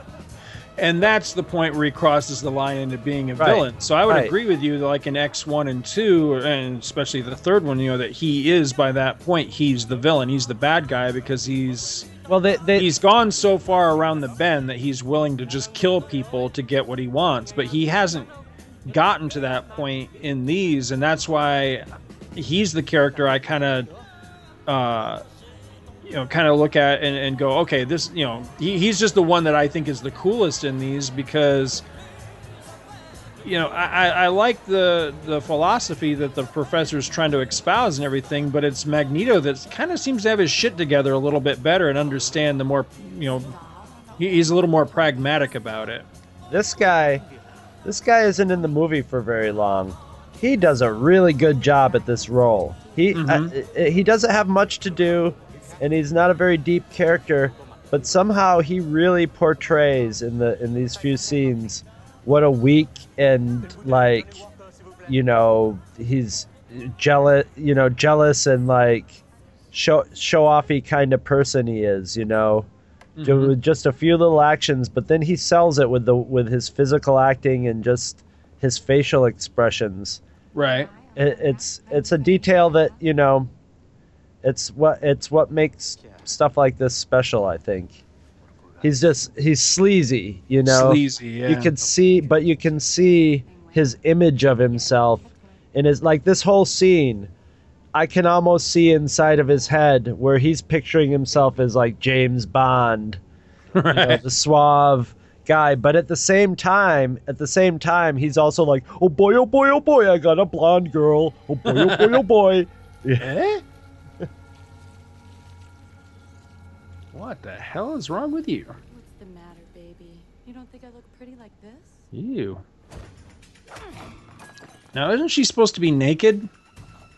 isn't she that's pretty much like i've always wondered if this is like how she is relaxed or if she just gives herself a little flat out over the nipples and stuff so she's not totally Mm. naked now i, I, I always That makes I- sense. i thought it was kind of weird in this movie i love i love that she's that's a total comic book thing too him holding him up at his neck but you know I, I i like that they left it sort of um unclear whether this guy's dead or whether He was just- breathing. was he Yeah. Because I thought that the first time I saw it, I thought she killed him, but I don't think she did. But maybe she did. I don't know. Maybe it was just his, maybe him relaxing as he love assumes that- room temperature or just something. almost crashed a plane he's like hey let's have a game of chess What else are they going to do? There's no stewardesses. There's no in-flight movie. You got to pass the time somehow. Where's the jet? what do you mean where's the jet Why are they in this airplane? Didn't they have? They had the. Oh, it crashed. That's right. I forgot about that. It crashed on the beach in the in the prior movie. The Blackbird. and i like how you can see I, I like how you can see how he's like maybe i believe you maybe i don't but maybe dummy if you hadn't if you hadn't been taking your happy drugs and been on the cerebro you would have known that Right. which is i just thought of that right now that like professor x might have in this universe might have been able to prevent the kennedy assassination Mhm. maybe they'll maybe they'll cross streams with Steve, the stephen king novel and have a save kennedy How is that book? Is it any good? it was good the the ending was a little weak but the ending worked and was actually kind of it had kind of a touching ending actually it was it it's one of those things where how can you build you know it, it's a it, how can you live up to the build up to it? And he does a good job. Right. it was a good read. It was a really good read. It's mostly a romantic story. Hmm. It comes right down to it with the but it also is very interest it has a lot of interesting stories around the kennedy you know of characters around the kennedy. And it also has an up close and personal depiction of lee harvey oswald that Right. rings really true and realistic. And it also like you know it plays with the conspiracy theories but it also plays with the fact that you know there was a lot in reality that just nobody saw. And it's it was a very it was a good read. It, it got me actually interested in reading some more stephen king. I got his sequel to the the shining lined up for what one of the Oh, I didn't know he wrote one. yeah with the with danny torrance grown up Hmm. And yeah, it I seems wasn't like sure a- how I. I'm sorry. it seems like it's not like The Shining. It seems like he's grown up. He works in a hospital, and he sort of has a penchant for knowing when people are going to die, so he helps out people who are dying. But then it sounds like it turns out to be a vampire story about a group of vampires that are old folks, like retirees that travel around the country in in in RVs. I love that they, you know, they're just sort of. Um, sort of alluding to the Zapruder film in a way. And Yeah. it's it's I know it's supposed to be old television footage, but it's got that Zapruder. It's handheld and it, Well, yeah, it's it's filmed on the on the original equipment, which I think is pretty cool. oh really? Did, did they, is that Well, I, I'm assuming. I mean, just by the like look of the is. film and everything, it looks like it is. But uh, yeah, I was not sure how I felt about the the thing of you know Kennedy was a mutant that they went for in this, but they didn't beat you over nice the little- head with yeah? it. Yeah, it's just a little thrown in twist. It would have been very interesting, though. You know, that's a that's an interesting storyline. Damn it, midgets creep me out, man. He's good in the role, though. He really is. He's one of the finest actors out there. Uh, I mean, I probably I, I love Game of Thrones. It's a great show. Might not have made it through it without him though, because it's just you know it's he's his character in that is you know you're waiting to see him, and every minute he's on the screen is just like, ex, you know, excitement, excitement. So much excitement in such a small package. That's what she said. Yeah, if it had been Billy Barty, I don't know if it'd work the same way. You know what I mean? or um, Hervé Villechaize. The mutant, the mutant. With this weapon, we will- if I turn the system on, couldn't even get out of here. Unless, Unless. Oh man. boss, there's a mutant in the room.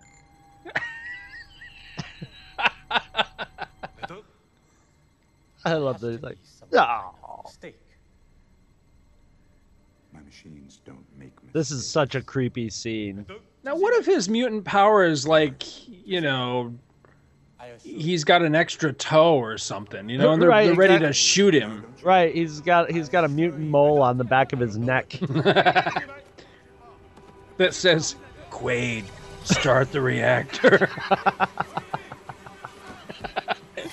That's great.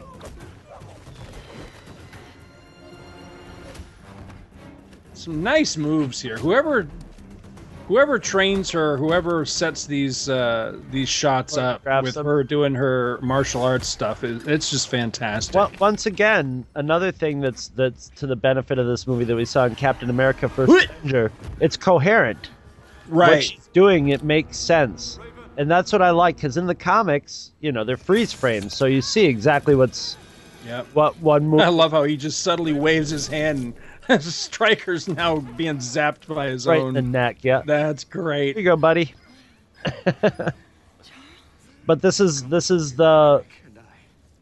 I I like how Wolverine sees Stryker and has a little freak out. Although for the life of me, I wouldn't have recognized him. Right. Maybe he can. But he sees him. the name tag. Oh right, yeah. At least I think he does. And and like I said, his eyes. He's sort of got the same eyes. It's a little creepy.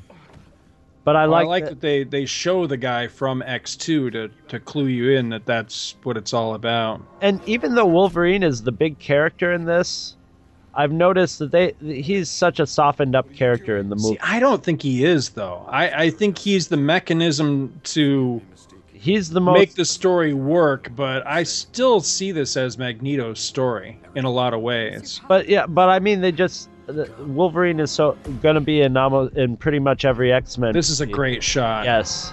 This beauty shot of her right there with the Eiffel Tower in the background, that's great. And and once again, I the hate bullet. bullet. time. Perfect in this, Mm-hmm. this context. Yep. Because they're doing something original with it, you know? They're not just overplaying it.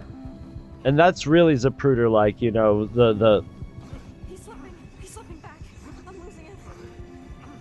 Oh yeah, All right, that's right. So whenever Stuff he's going having on in his the little, future. s- all right, so he has his little spaz here, and then later in the movie when he drowns, he drowns as Future World. What about when he was getting rounds pumped into him when he first got into the past? Well, another thing I'm wondering about the past is, is is it condensed or if they has she been sitting there for two days, three days, you know, w- zapping his head, you know? Yeah, they have a is it happening in real time or what? They, yeah, they don't show it, but there's actually a, a, a bucket underneath her. right, exactly. Yeah, exactly. She's got Cartman's mom comes in every once in a while, and Here you go, sweetie pie.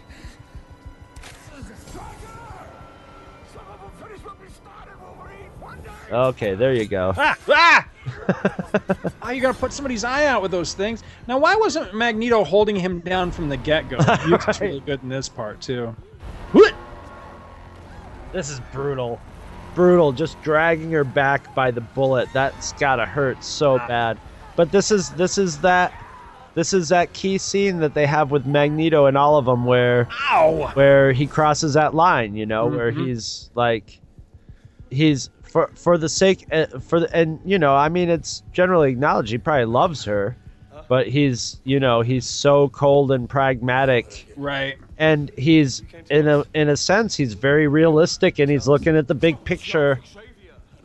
It's this, this is sort of reminds me of a little of the captain america story where you have professor x and these guys who represent the idealism you know and magneto's like the the just cold cynical realism of this Right. this is another brutal scene or no, this isn't actually that brutal. I, I keep thinking that he impales him on. It's pretty brutal though, because I always think of this as, you know, if you had to film a scene where somebody's trying to choke you and drown you underwater, I would scare the hell out of me to be that actor having to film that scene. Especially if you're, I mean, Fassbender's obviously like one of those real actors who sinks himself into the role. Right. So, you know, these two guys, he's probably just like, no, hold me down, man. I'm going to fight you. You hold me down.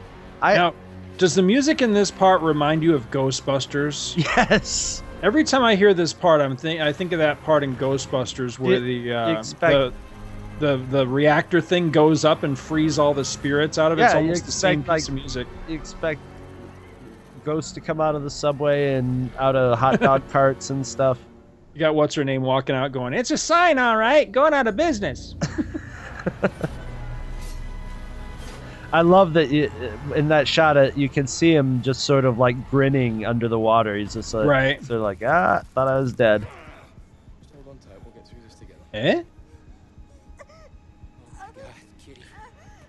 Why does Iceman have a beard? Iceman looks like Star Lord.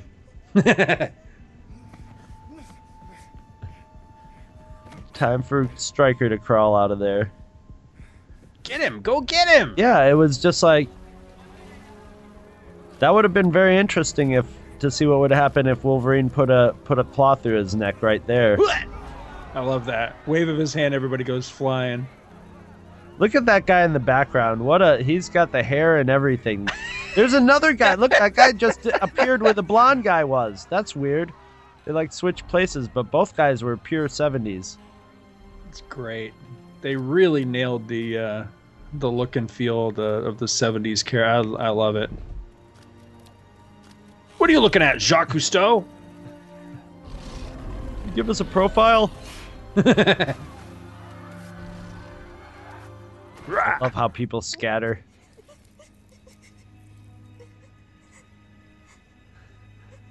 Stop whining. Wolverine's thinking thoughts of old ladies and baseball games.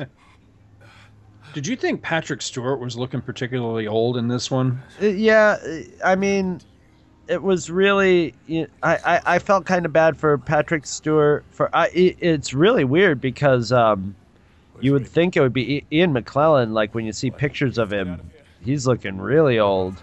Mhm. But yeah, but Patrick Stewart, Ian, Mc, I, I felt kind of bad for Patrick Stewart, Ian McKellen, and um, Halle Berry because they really didn't have a lot to do. Maybe they were happy because they only had to go in for a couple days of shooting. Right. Especially Halle Berry. She really, you know, she just had to walk through a couple things and die.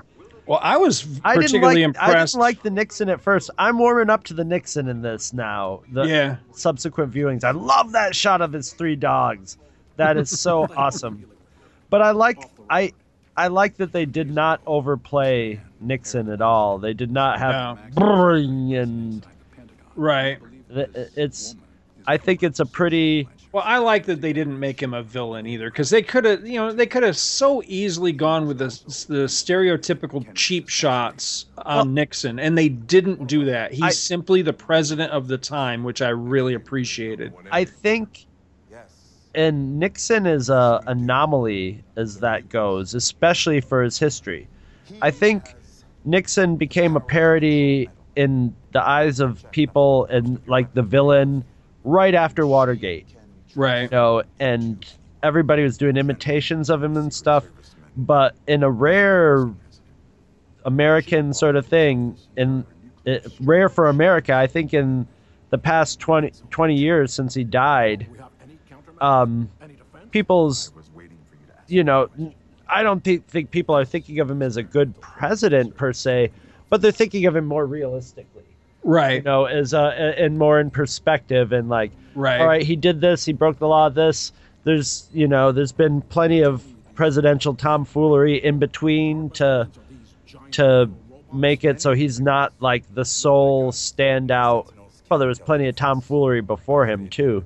So I think Right. time has been a little kinder Right, to yeah. Nixon to the point if they did a parody version of him in here, it would have just been silly.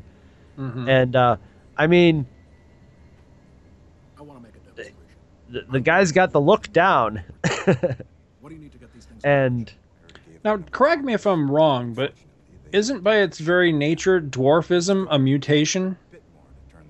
I'm not sure if it's a what if it's a mu- if it's a mutation or what or a genetic. I don't know. For I, I- research genetic. Yeah, I- I'd mutation, I don't know if for those are the same thing. too. Even I don't. Yeah, I don't have enough medical background to know that. But yeah, that's not the kind of the kind of mutants they're worried about, though. I don't think. Those kinds Maybe of they- mutants are fun, and you can toss them. Maybe they should have cast him as Ant Man. Oh God. She is so cute. Yeah, it's one thing that man, there's a long span of time between these movies and they've done a good job of keeping everybody looking about right. That's harsh, but I love it. and I love how he he doesn't have a camera. He doesn't need a camera. He just needs a light, Yep. a shot glass and although I don't know how he's keeping the shot glass up. It's got a metal It's ring. got a I metal thought ring about on it, yeah. I thought about that too, but yeah, it's got a metal ring. You're right. Now the thing is, though, with him stitching up the his own back of his head, and I thought about this during the scene where he uses the metal from the railroad ties to to modify the Sentinels. If he can't see it, how can he do it? You know what I mean? He can't see the own his own back of his own head. So how does he know he's doing it correctly and he's not going to like stab through to his brain or something? I thought about that too, but you can feel you can feel where the needle touches your head, so you can feel if it's touching in the right place. I I'm- guess. I'm guessing maybe you know that he's just like got a little and you know if I was thinking about that because then I was thinking about well if I was reaching behind and doing that I could sort of do it. You could sort of reach behind and I'm doing it as I speak too. you wouldn't see what you were doing and be wouldn't do a very neat job. So I was guessing maybe that his powers instead of just sort of visualize what he's doing, he sort of senses it. Right. So when he's doing something, it's almost like he's expanding his senses. Yeah, I don't know if they thought it through that much as as Her- far her as it was just a 70s it was just a too. cool scene that they wanted to present. And it also shows how hardcore he is. I like that her makeup is 70s authentic too. I thought that was a nice touch.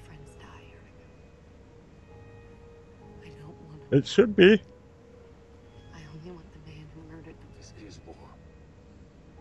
and he's 100% right. That's the thing is he's always 100% right until he comes to a point where it's like it's like Captain America. There was lots of stuff in the Captain America movie where you know his right and wrong didn't see where right and wrong thinking wouldn't solve the situation. You know, you're applying it love- out of principle, and and that's where you get the difference. Here, you get Professor X is like, you know, we'd rather take the risk of the future going wrong rather than just killing everybody that it's necessary to kill. Right. You know. I would love to see those two worlds collide in the in the movies. Get like this Magneto Oh, and Captain America and Wolverine. Because there was a great story in um, I don't know if you ever watched any of it. There was a, a show on TV. This going back a ways, a good fifteen or more years. Uh, there was an animated series called X Men Evolution, I think was the name of it. And there was a great flashback episode where Wolverine was essentially Bucky. And in World War II, he and Cap were partners. And it was a really good storyline. I'd love to see something like that on the big screen. That'd be pretty cool. This comes back. They all come back. I really like him in this role. There's a nice uh, bit of acting there. It's just so funny because the clothing in this just reminds me so much of my uncles from when I was a kid. Because you know they really dressed like this. It just Yep. cracks me up. Well, they didn't go Austin Powers, you know. They Right, Go yeah. outrageous. They did what actually people would would really have worn, Mm-hmm. which is a little more Austin Powers than it is today. But it's not just that garish. Right. I like how he's like, yeah, licking his lick, lips, looking at it. Yeah. Oh yeah, it's it, this is much more the junkie scene, I think. Yes. because he's he's he's jonesing for that fix, you know. Hands shaking. He's Yeah. got the face. He, he, Don't judge me. ah. I could watch people get torn apart limb by limb, but uh, you see a needle in and it just like sends chills up my spine. Ugh. And I and I and like I'm You not expecting pussy. it in a X Men movie. No, I know what you mean. I, I've seen some brutal, brutal shit in the movies, you know. But uh, that scene where Norman Bates grabs onto the, the knife blade in Psycho, Psycho 2, 2? just oh my god, I cannot watch that slides shit. down the. Oh, Ah, I can't yeah. stop it. I can't even think about it. It just makes my friggin' palms sweat. Oh, that's brutal shit when that happens. That reminds me of when I was a little kid. When we were little kids, there were. I remember some little kid telling me, Can I have the floaty chair? "You ever slid down the banister?" And I'm like, "Yeah." He's like, "Now imagine you're sliding down the banister, and it turns into a razor blade." Ah! And I was just like, "Ah!" and it, that was the first time that like thinking about something like that just like freaked me. It was just like, "Eee." Spinal fluid. All right, I know it's not nice, but just watching I um, need brain just tissue and spinal cracks fluid, me too. up. Adapt to any target. What? If I could just get my hands. Just watching a midget work cracks me up. Oh, look, he's got a cute little mi- microscope. exactly, they just look ridiculous. I'm sorry. No, why do you think he has that big head to that big science brain in there? How many of our sons and brothers would just ship home in body bags? Maybe 50, 55. I guess there weren't any ATMs yet in the 70s, right? And and and once again, he's not he's not like Has there been that villainy of a villain. Right. Oh, you can understand his point of view. until now? Um, even I don't know what this character in the comics backstory is of why he's got a. Usually they have a chi- story of why they have a chip on the shoulder about mutants. God, I can't. You know, he's from the comics too, and I can't remember. All I all I remember about Bolivar Trask is that he he created the mutant or the um, Sentinels. Sentinels, and I can't. Beyond that, I don't remember shit about his backstory. I've read it, and I just That's okay. We'll find out in the comments section of Facebook after we put this out. Somebody'll somebody will remember and tell us. I want to say that it turns out that the irony of the story is that he is a mutant too, but I I could be dead wrong about that. I really just don't remember. Yeah, his his little mutant detector would have worked in in this one on him. That would have been, unless he already knows it and has taken his wavelength out or whatever. Right. I'm just wondering why keeps that the floors particular buffed in this place. is is there an old fat guy that just comes out with the buffing machine once a Well, there's probably a mutant. That's his. That's his mutant power. The buff. the the human buffer. I love that the the greetings professor voice was that very much like uh, what was that game Merlin or something that that would talk like that. Oh, um, I mean, it was um, it might have been Merlin. There was one called um. I used to have one of them. you know what I'm talking about. I don't think it was Merlin, but it was something like that. It was like, "Hello, I'm blah blah blah." speak and spell or whatever. Yeah. Everything else is dusty. Why is only that the only dusty thing in this whole place? The whole place. Talcum powder. They like to keep it baby fresh there. Second movie in a row with people dusting off old equipment, literally. I like this in contrast to the earlier scene with just the scattered mutants, and every time and everyone you saw was like had a cop pointing a gun at them or was Right. around. I guess they actually see this too, because that would freak me out if I'm standing on this precipice and all of a sudden the room starts spinning like Yeah. this. I would just fall off and I'd be die. like, I'm "What telling if you. I sit down through this? It looks. Like I'm I'm so gonna hurl. Either that, I'd be like, God damn, this trip's on, or this ride's awesome. What a trip! It's like it's actually it's like Willy Wonka when they go through the tunnel. Ow. Okay, if it starts sizzling, take it off your head. Yes. My brain's fried. It's fun. There was one shot where it looked like he was starting to enjoy using it again. though. Right. This is your brain. This is your brain on Cerebro. Any questions? Mm, it won't take it. Just a little rusty. You don't understand. It's not a question of being rusty. I can flip the switches, I can turn the knobs, but my power comes from here. It comes from Oh, shut up! You're rusty. Rusty snob. Rusty Miller. Rusty, stop. Be careful. Shouldn't there be handrails? You would think would be just it would just be a nice precaution to have. It would not take too much for him to accidentally drive off the side of that thing. I don't know if I made a secret secret whole compound, I might make it a death trap too, just out of principle, because you can't. You know, it's not like it's not like the government's going to come in and fine you for not having the proper handrails. It's not room. OSHA. Exactly. OSHA yeah, well, I can see making it a death trap, but you don't want to make it a death trap for yourself. So if he comes in there drunk in his wheelchair one night and drives off the side of the damn thing, Gets drunk and he's heading into the Cerebro room, thinking he's going in the bathroom to take a piss, and takes a header into the. Yeah. Could happen. And it would be especially awkward if you were on a wheelchair tumbling off there. Yes, you're right. kiss me, you mutton chop freak.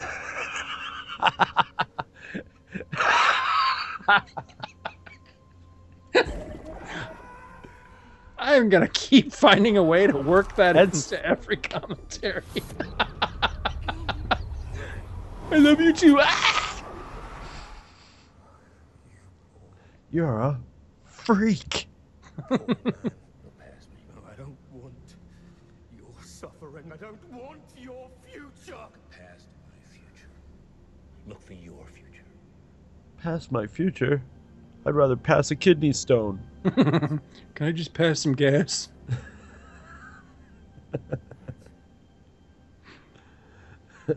Our minds one. My mind, you are my. Yeah, exactly. Eh?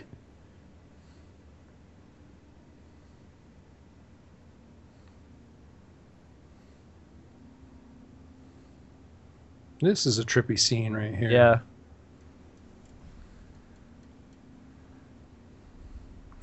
See, I'm trying to decide if the whole thing with them being like kind of decrepit, whether that's an affectation for the film or whether this is kind of They're where we're at. old. They're No, I mean, I know there. they're up there, but I, I don't, you know, I don't think of I think Patrick Stewart as being Well, I mean, their characters are definitely older than they are in this, right. so they did. So they probably did age them a little bit.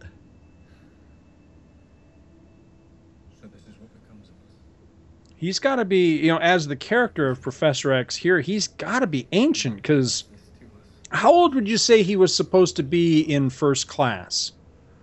Oh, twenty, late twenties. So late 20s in 62.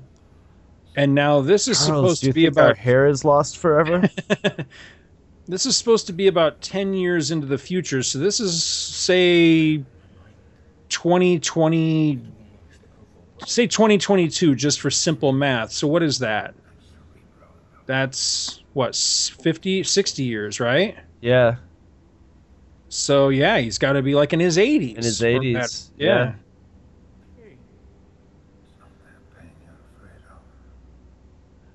I mean, they had to. Naturally, they're older than they should be.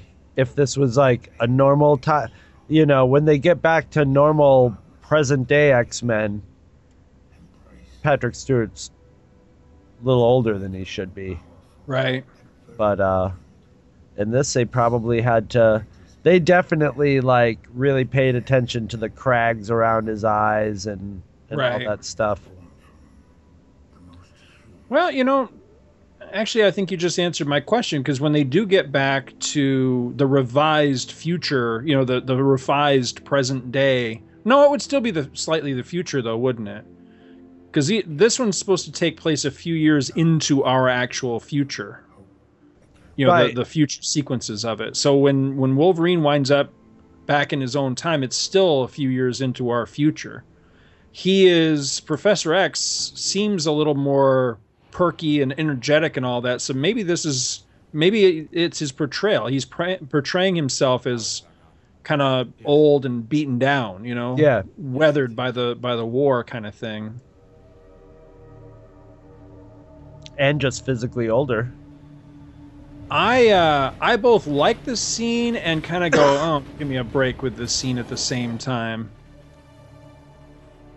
And I like this idea of him pulling himself to the. That's pretty cool. Yeah.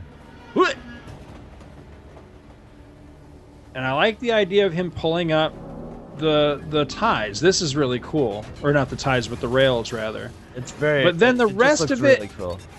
Is kind of goofy, you know, with. You know, he. Him how does using he the metal inside? Yeah, it's just you know he can't see it. So how does he know he's doing it right? I I gotta figure he maybe has some sort of can radar around it or whatever sense, but these have no metal in them, so they should sort of be a non-starter for him. He maybe he's looked over their specs somehow, you know, from the intel that Raven got somehow. But yeah, I mean, to take a machine that's like this this crafted and to work the metal in it so it could still work, it's it's a little bit of a stretch. Yeah. But it works. It's it's But hey, if you're gonna if, if you're gonna buy everything else in this, why not buy that too? You know. I I would have had him somehow using like mercury or something like that would have right. Yeah, liquid metal would have been cool. Yeah, Yeah. going into the or somehow had a way to melt it and then See, I told you she had a drip pan underneath her.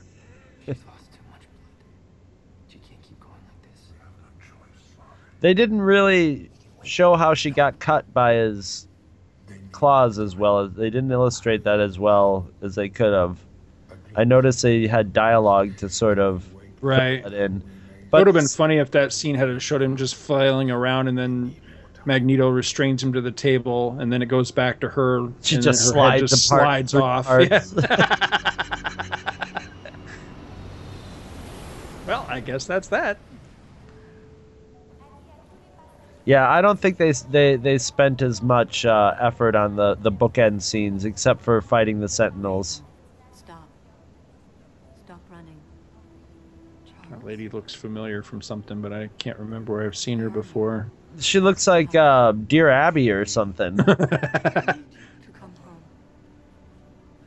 Or there, there's like, there's also some sort of food product that she, she- maybe she looks a little Betty Crocker. Shut up. That looks like John Waters. Those are Eric's words, not yours. The girl I grew up with wasn't capable of killing. She was good, fair, full of compassion. It would be funny if she just started punching people out. Just not for Trask. He's murdered too many of us. Give me that. Eh? Shut her down, Charles. it's Lynda Carter. She's not letting me in. A little bit, A- yeah. Diana Prince, a little bit.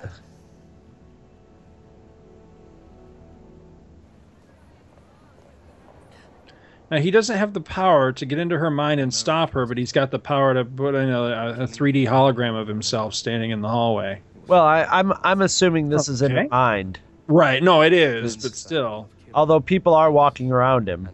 this is true.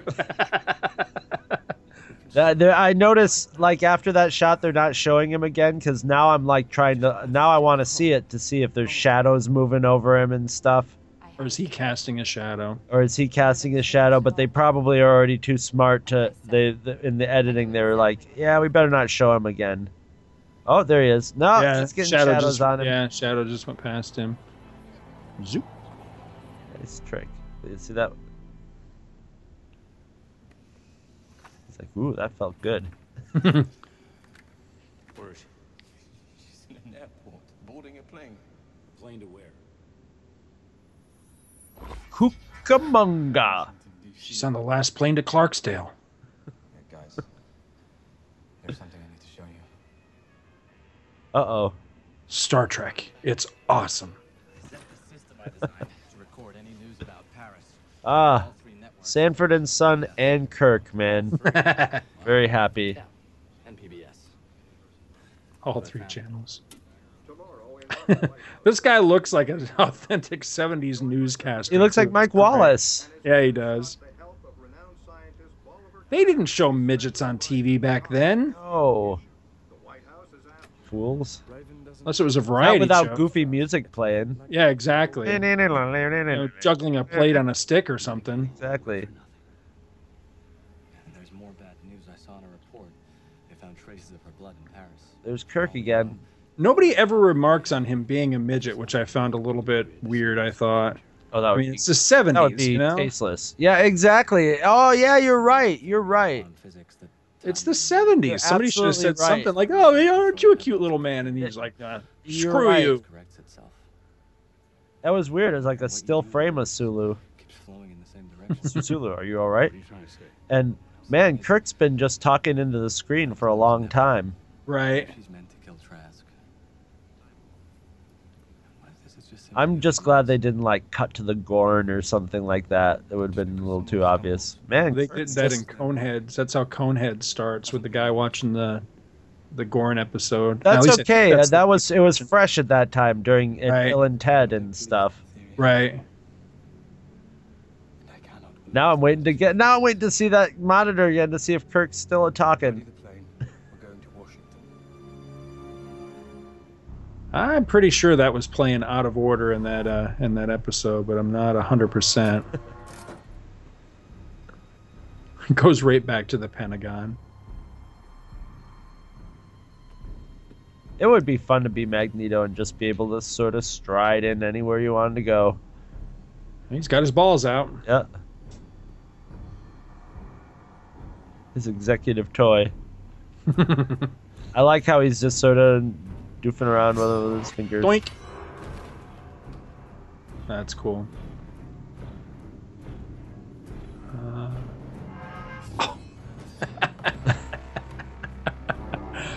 that would be a pretty cool power to have. That angle, that angle with that hat, and not this angle, but they had a shot there. His hat almost looked like a state trooper hat Right. for a second. Totally That's a macabre little display, though, Yeah, it with the is. wing there. You know, that's Well, it's like very almost. selective too, because there's nothing from Banshee, there's nothing from Azazel. It's just the three of them. It's kind of a weird mix. It's it's it, it it's probably really pissing him off because it really like it seems kind of Nazi like to have little trophies like that of Right. people that you've dissected. So that's probably really uh, grinding uh, Magneto's gears. Now, granted, he could have always, you know, affected a new helmet in the 10 years between the last movie and this one, but that is a completely different helmet than the one that he had at the end of First Class. Now, is his helmet like I can't remember? Is it like an electronic thing, or is it like just the type of metal that doesn't let Xavier's brain through? Is it something he has to have a scientist, you know, put? put I don't know that they ever explained it. yeah. I like that he has it in the movie for a scientific reason, which is to keep Charles out of his head. I'm pretty sure that that's an invention of the movies. Now, again, if somebody else listening knows differently, please feel free to write in and correct me. I am by no means an X Men expert, but uh, Because it's pretty much decorative in the comic, I guess. That- that's what I always thought. You know, it was more of a, you know, here's this cool outfit kind of thing. But in the movies, you know, because they, you know, that's one of the things uh, about the movies, if they do it right, that I like is when they take something that is potentially a very goofy comic booky thing, but they gi- they use it, but they give you a reason why it exists in that world, and that's what they did in the very first X Men movie with Magneto's helmet, is give you a reason why he wears that dorky helmet. You know, is that it, it keeps Charles out of his head. I think that's cool. I th- thought that was brilliant that they did it that way. Well, because that's an obvious story killer. Is if Xavier can just stop him. Yeah. Stop him. Yeah. Yeah. That doesn't quite look ti you know, period authentic. That close up of that dude. But well, this is brilliant right here because, for one, it's a you know it, it feels real because Wolverine's expecting it to be you know the metal in his body to set it off. He's forgotten that he's doesn't have the skeleton yet, but also it's a callback to the very first movie where the metal detector went off at Liberty Island and he put his claws through it. So I, I liked that little moment. I thought that was pretty cool. I like the. I, I, man, they just thought this out really well. Mm-hmm. You know, I mean that it, it that just looks like a realistic press setup. You know, Oh, yeah. not a movie press setup it- with the press Yep. with the with the camera stands that they had it to have. feels It's- very period authentic. It really does. without I- going I'm overboard. It- So impressed. That guy yeah. in the background, that Weird Al guy. There were so many guys walking around when we were kids that looked like that. Slow clap.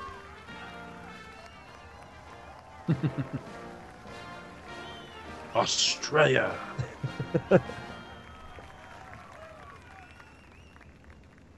I mean, right there, that that looks like a real shot of Nixon, and Mm-hmm. the historical Nixon. It's very good. What'd she say? I'm pregnant. Is that what she said? I, I it sounded like. Look at that, the girl that outfit on, uh, on Xavier's right there. That outfit behind him is just hysterical.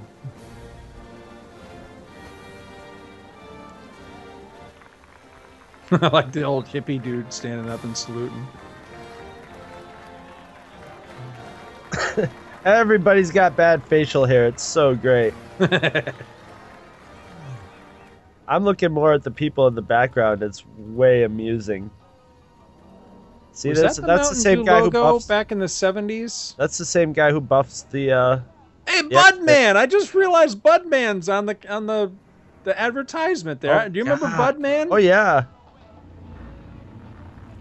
Wait, That's awesome. You I don't watch. the, you don't watch The Simpsons because The Simpsons has Duffman as a, as the. I love this scene. They just. Yeah, I wonder if some of those soda um, soda logos are period authentic though. They look about right. They look about right in my. uh Remember, I'm always looking out for stuff like that at rummage sales. Right. And it, it's, it's, they're very it it, they're just right on with it. You know, just like they were in first class. This one, this one, it's it's even subtler. If you put a Hitler mustache on that guy, he would be uh, look exactly like Hitler. That guy looks familiar too, but I'm not Yeah. sure. From, uh, I've seen him in something before. He's got a very effeminate voice. See? Secret subs. Left of the stage. Got it. Go. Well, there's something you don't see every day. I wasn't sure how to feel about this. On the one hand, it's really cool, but on the other hand, it's a little much. But it's still pretty But awesome. that's Magneto, you know, and and I mean, it's it's a brilliant idea. It's a really good tactical idea. It's like, you know, nobody's nobody's pulling in the National Guard right now because, boom, he seals off the area. You know, in So- a, in in a typical dramatic fashion. You know, in the original timeline, then, the timeline that Wolverine comes from, if they had Sentinels as early as 1970, what is this, 73, right? Right. They had them as early as 73.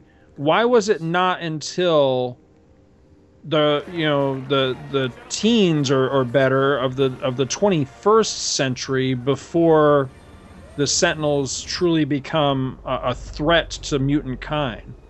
Why were they not using them earlier than that? Because these Sentinels here seem like they're fairly effectual. now are they running? I I mean, they're running by the story, and this is the Sen- Sentinels became sentient, right? They're still on that in in, in this movie. That Eventually, I mean the the whole thing with them being you know super adaptoids and all that doesn't you know that Right. seems like they didn't figure all that out until the point that they're at In the you know future. in in the future. But still, I mean, here you have giant robot sentinels. So why did we you know why were they not? Seemingly they weren't around. Although uh, I guess theoretically maybe they were around because Wolverine battles one on the uh, in the danger room. I was going to say on the holodeck in the danger room in X3 that everybody took to be just a nice little, you know, fanciful nod to the comics, but maybe he the reason he was battling a sentinel in that was because they really did exist and they were practicing fighting them. right, right. So I, I That would make more sense. retconned my own question, I guess, but still this is pretty cool. I love that shot of the ones just knocking into each other. What? I hate when that happens. Go to go in- into a car and it just blows up in your face. Yeah, this is pretty cool.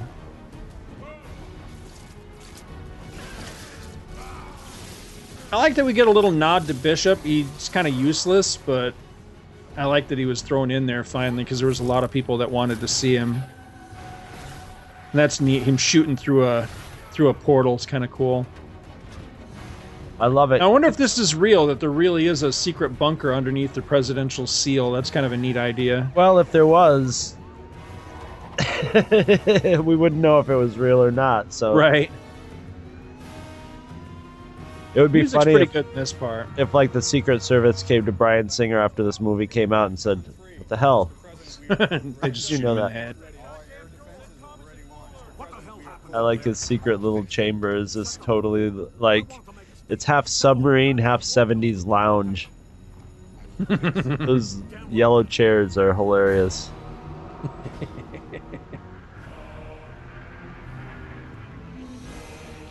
The music's a little video gamey here, though, with the wah, hoo, bah, wah. but it's still pretty cool, though. At, at points when you get CGI like this, a lot of times it can look bit pretty video gamey, in in a lot of ways.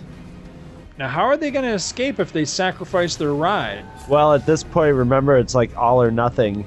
Right. So they're either gonna change the past and not even be here, or it's it's curtains. So you might as well sacrifice the plane. They're just buying time at this point. Right. So is that supposed to be like a nuclear explosion, I guess? I guess. So the Blackbird was nuclear powered? Interesting idea. That is pretty cool. The Yeah. special effects are pretty awesome in this. There's a couple of times though that I think that the scale of the stu- of the stadium looks a little off though. Like it's not as big as it should be, but it's hard to tell. This is a pretty cool shot. Whoa.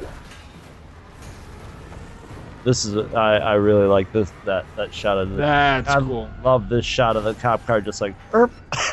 Crunch. Yep. That's pretty intense. But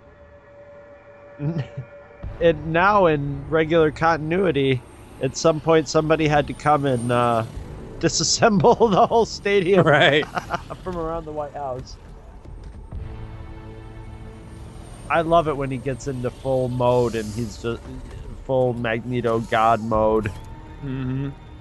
I think these Sentinels are a little too futurist, modern looking for for 70s technology.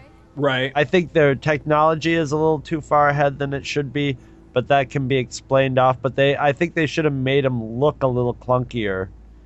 They should have. I, I don't know why they didn't make them look like the old school Sentinel heads. You know, Right. that that sort of had that weird like African mask face sort of look to them. Ow.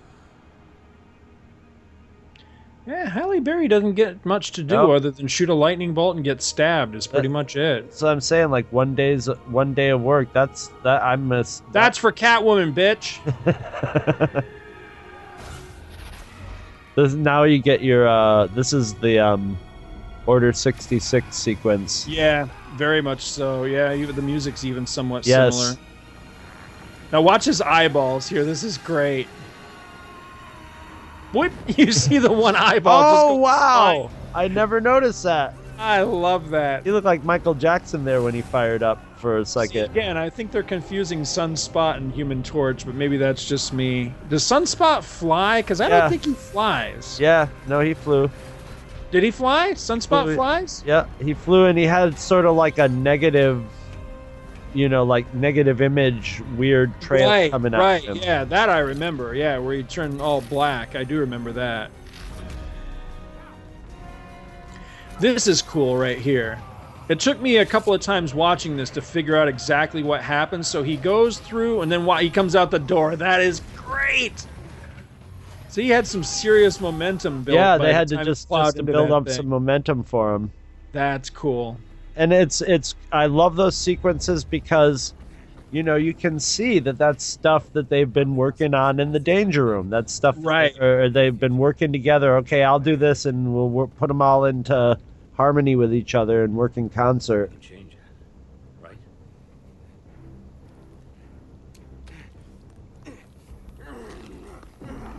I came to really like Beast in these movies, and I like his look so much better in this one. They went with that cat faced Beast look that was in the comics at the time with X uh, with uh, First Class. That was one of the few things I didn't like about First Class was the look of the Beast, but he looks a lot better here. He's more like a werewolf. Yeah, Yeah, he forgot that he doesn't have his metal claws. They're not doing so good against that thing. that suit. I used to have a leisure suit that was that color that I got out of a warehouse think I have a school Watertown. picture. Yeah, I think I have a school picture wearing something very similar to that. You know, color wise. Right. Yeah, that was a '70s cut. I like it. Man, he just extra sadistic to to Wolverine. This is awesome. Ow! That would sting. This was a scene that people freaked out for in the theater, man. Did you ever read the storyline where Magneto extracted the I've adamantium? I've never from- read them, but I've seen pictures of, of the shot of it where it happened. Yeah. That's what this is. It's a it's a nod to that. It's in reverse, of course. He's got the metal going in as opposed to coming out, but that's totally what that is, is an homage to that. But that's just brutal. Yeah, it is. But people in the theater were just losing their shit over this scene. Bye. CGI splash is a little weak right here. Yeah, it is. There's no ripples.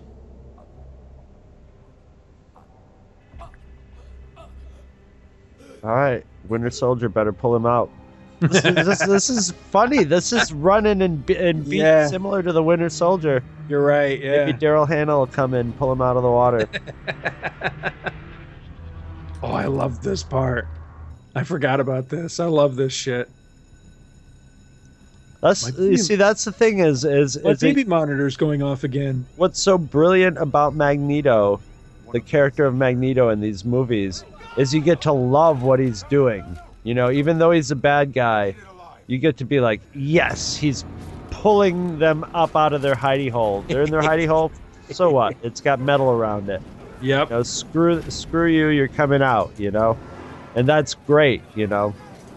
But he always take he's always got to take it too far though.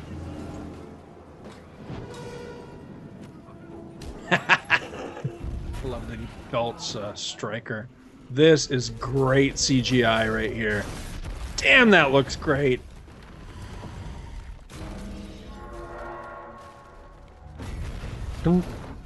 That was fun. Can we do it again? in Bunker, Archie Bunker. I love that. Just you could, ah, it's Rips great, it like a tin up. can. Yep.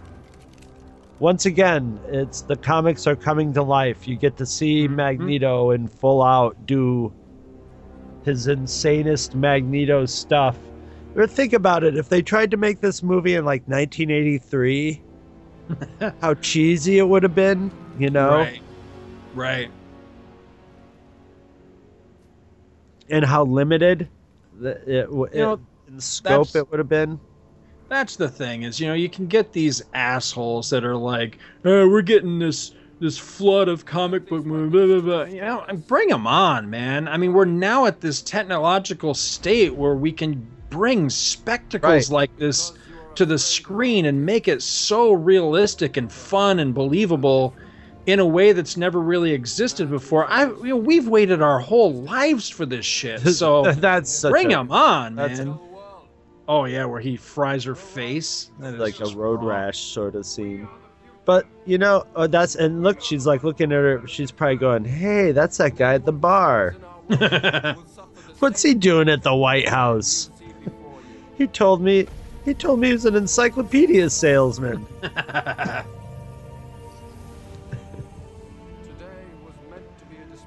That was pretty brutal where they tore Colossus apart. But the thing is, back in and and it, it's something you know. Sometimes you'll hear people complain about it, or or say, you know, back in the day, that without all this, arm. without all this CGI, you had to rely on imagination and all that. But you know what? Now that you can do a lot of this stuff with CGI, if you do that and you couple it with imagination, it's even better. There you go. So yeah, that's not- the thing. You know, if you do, uh, you know, I think maybe it took 10 years of shitty CGI movies with good Mhm. CGI and a crappy movie or over CGI'd movies for people for people not not the viewers as much as the filmmakers to be able to go, you know, Right. We, have to we have to keep this creative. We get, uh, CG is not going to be a crutch Right. which we can depend on.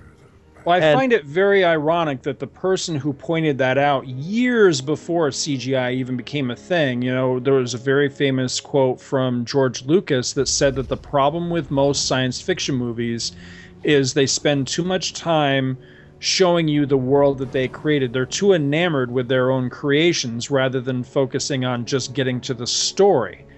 And that's where I think this movie really is working well is that there's all these great special effects and incredible set pieces and it gives you a glimpse but that's not what it's about it's not about how awesome the effects are it's about the story and you're right you It combine makes the that effects all that much more awesome. Too. Exactly. You know, you combine that ability to bring the comic book world to real, believable physical life, but that, you know, you're not creating a special effects spectacle solely. You are creating a great story with, you know, with incredible special effects in it. That that's where it works. And that's why I'm so excited for the Marvel movies that we're getting because I think they they figured that out. I think they figured it out very early, but they just continue to just bring us that, and I think that's great. I love it.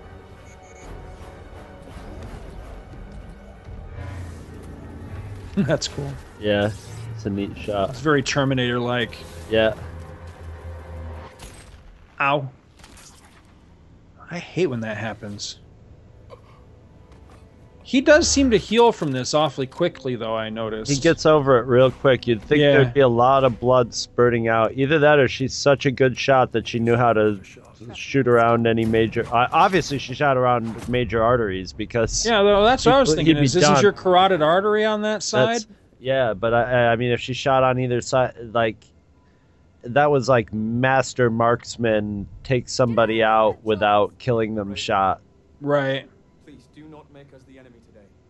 But the the funny thing is, is uh, I like I like that she's kind of saved Nixon. You know, she kind of stepped in, stepped up for Nixon. That's that's a nice little touch. That you know, so maybe that's spelled out something good for the mutants in the future by winning over Nixon. Or But she's she's about to spoil all that goodwill Right. by taking out Trask on national television. You know. See, see, I'm th- that's what I'm thinking though. Is I'm thinking she she didn't just, sh you know, she it didn't make sense for her to copy Nixon just to shoot Magneto in the neck. She could have done that through anybody. She was also, I think, basically at that point like, you know, I'll protect the president. You know, Magneto's a killer or whatever. She wants Trask.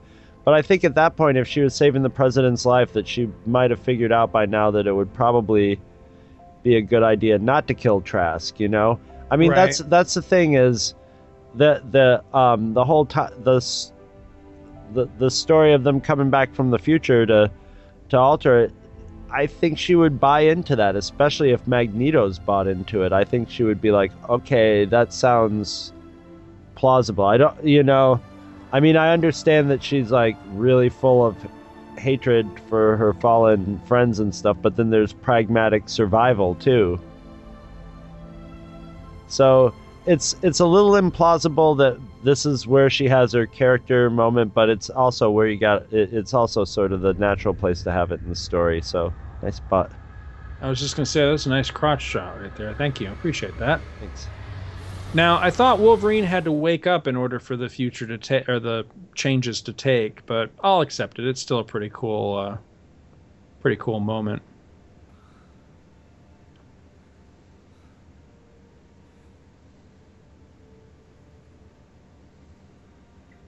I wonder if there was any search for Wolverine or whatever. They were just like he went back to the future. Meanwhile, he's like.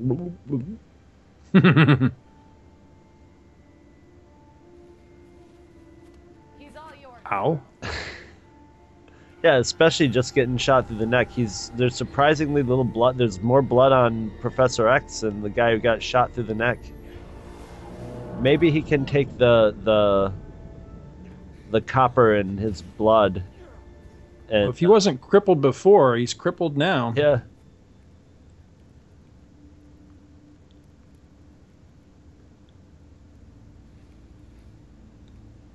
If you let them have me, I'm as good as dead. You know that. I know. I also picture all the the workers on the film like setting up those plastic chairs. Truck unloading a set of plastic chairs. So even though nobody got killed and and she stood up for Nixon and all that, I cannot believe that they still wouldn't look at the mutants and go, "Look, they dropped a stadium Yeah. around the White House. These things are dangerous. They got to go or we got to at least have a, a, you know, protection against them or something."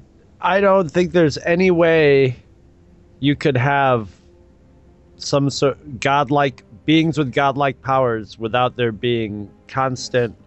And I mean, I don't think it. I don't think this movie discounts There's going to be a time um, when we are all together. the scrutiny of the mutants and even persecution of them. But maybe it it, it was having it just that less so. Maybe all that really counted was nobody uses the senten- sentinels. You know that the sentinels be discontinued. The problem with that is once you build something like a sentinel, you can discontinue it. So you know somebody's going to run around with those plans and you know make it in some other country. You know, Right. Some Russia will get a hold of it or whatever. You know, once I want one of those, by the way. yeah, that would be a nice nice one.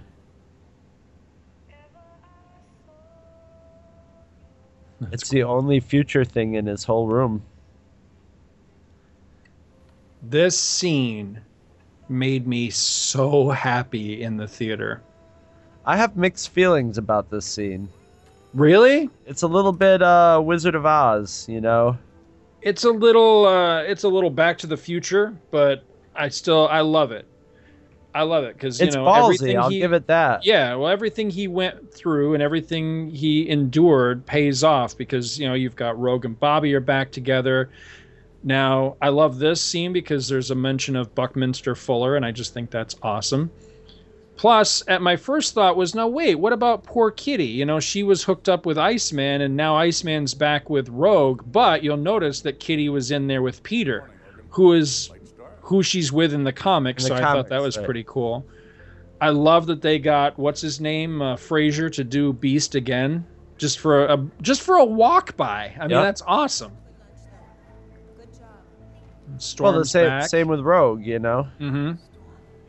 Well, a day off evidently she had an entire storyline in this movie that was excised. Because watch when we get to the credits, she's actually credited as if she's like one of the stars of the movie, and that little blink, and you miss it, was all we got of her. Huh. I wonder if any of that's like on the DVD cuts. Not the one that I have, but I've heard that they're thinking about releasing uh, what they call a rogue cut of this. Oh, so I don't know if there's any truth to that, but I'm hoping that there is. Because yeah, I I would like to see that. I'd be interested to see it. It's probably for the better that they cut it out because this runs for it's two eleven and No, this See- is this is what geeked me out is that not necessarily the Jean thing that she's back alive again. That's cool and all. I never really liked Famke, whatever her name is in this role anyway. But this, oh yes, I was so excited for that because they had a uh, a, red carpet casts you know, thing when this movie debuted, and everybody was there but he wa he either wasn't there or he was there and he said I don't appear in the movie, something like that. And then he actually was. So they managed to keep that under wraps that Cyclops does show up at the end of them. And I thought that was awesome because I didn't know it was going to happen and I was so hoping that if everybody else was alive again that Cyclops Sure. would be too. And I was I had convinced myself that no, he's not. He's not going to appear. And then he does, and it's the actual actor too. I was really happy about that. Well, it's funny this, but this movie when you're saying at the beginning he he acknowledges X Men Three in this, but by here it's reset. Yeah, exactly. X Men Three's gone here, but well, no, see, that's fine. That's valid, see, yeah. but- no, yeah, that's fine. I mean, all I wanted was an acknowledgement that it had actually happened. But now having Scott alive again makes sense because he reset the timeline. I'm actually perfectly all right with that. Right. I just didn't want them to wash it away at the beginning of the movie as if it had never happened. You know what I'm saying? Right, right. So it, it happened in the original timeline. Now none of their adventures have, have necessarily happened. So it's a it's a total clean slate. I can live with that. Oh, you're right. This even takes out X Men. Possibly. Well, I mean, it all happened, but differently.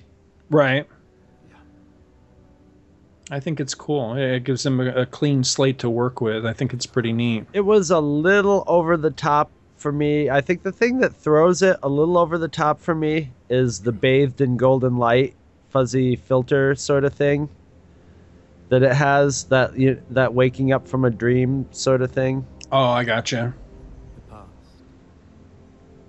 Now, I'll admit that scene doesn't make a lot of sense to me. It made sense to me with it being Stryker and everything up right up to the point where you realize it's not Stryker, it's Rogue, and I'm like, all right, now I'm confused. Is she rescuing him?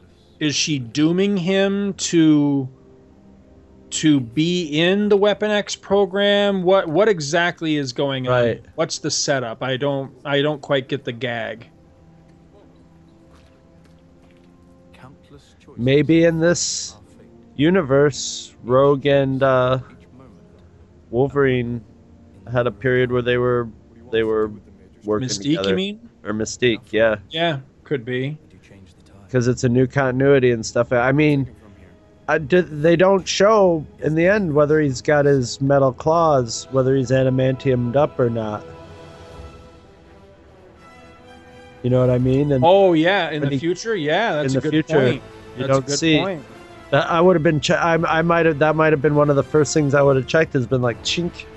Yeah, Because if he doesn't have metal claws, he could have bypassed Stryker altogether. It's very possible. Plus, it begs the question: Where is the real Stryker during that part too? Did she do something to him or whatever? Yeah, I mean, yeah, she could have offed him actually for for all all we know. But It is nice that to sort of leaves it open for whatever they want to do too. It is nice to hear Ottman's uh, theme for them again, because that was one of the things I did like about X Two. Is I, I really I love see that's the that's where I'm conflicted because I love the score for X Two. I really do. It's one of my favorite comic book movie scores. But I just I you know I was just nuts about the one for for First Class. I thought it was great. So I don't know. It's it's really weird, but it was nice. It was just nice to hear the theme again. Yeah, you watch these credits, and her name is going to come up here in a minute as if she was like had a big role in the movie, and she really did not. Well, neither did Halle Berry though either. Yeah, right there, Anna Paquin. and I mean, She literally stood. She literally did a stand, look, and then walk away. they've got her over Peter, Peter Dinklage. Dinklage. I mean, that's crazy. That Yeah, might be a I'll- contractual thing or something like that. You no, know, there there was much more of the movie that she was in, but just for whatever reason ended up getting excised out of, and I, I'm not sure why. Bang, Big Bang. That's a great name.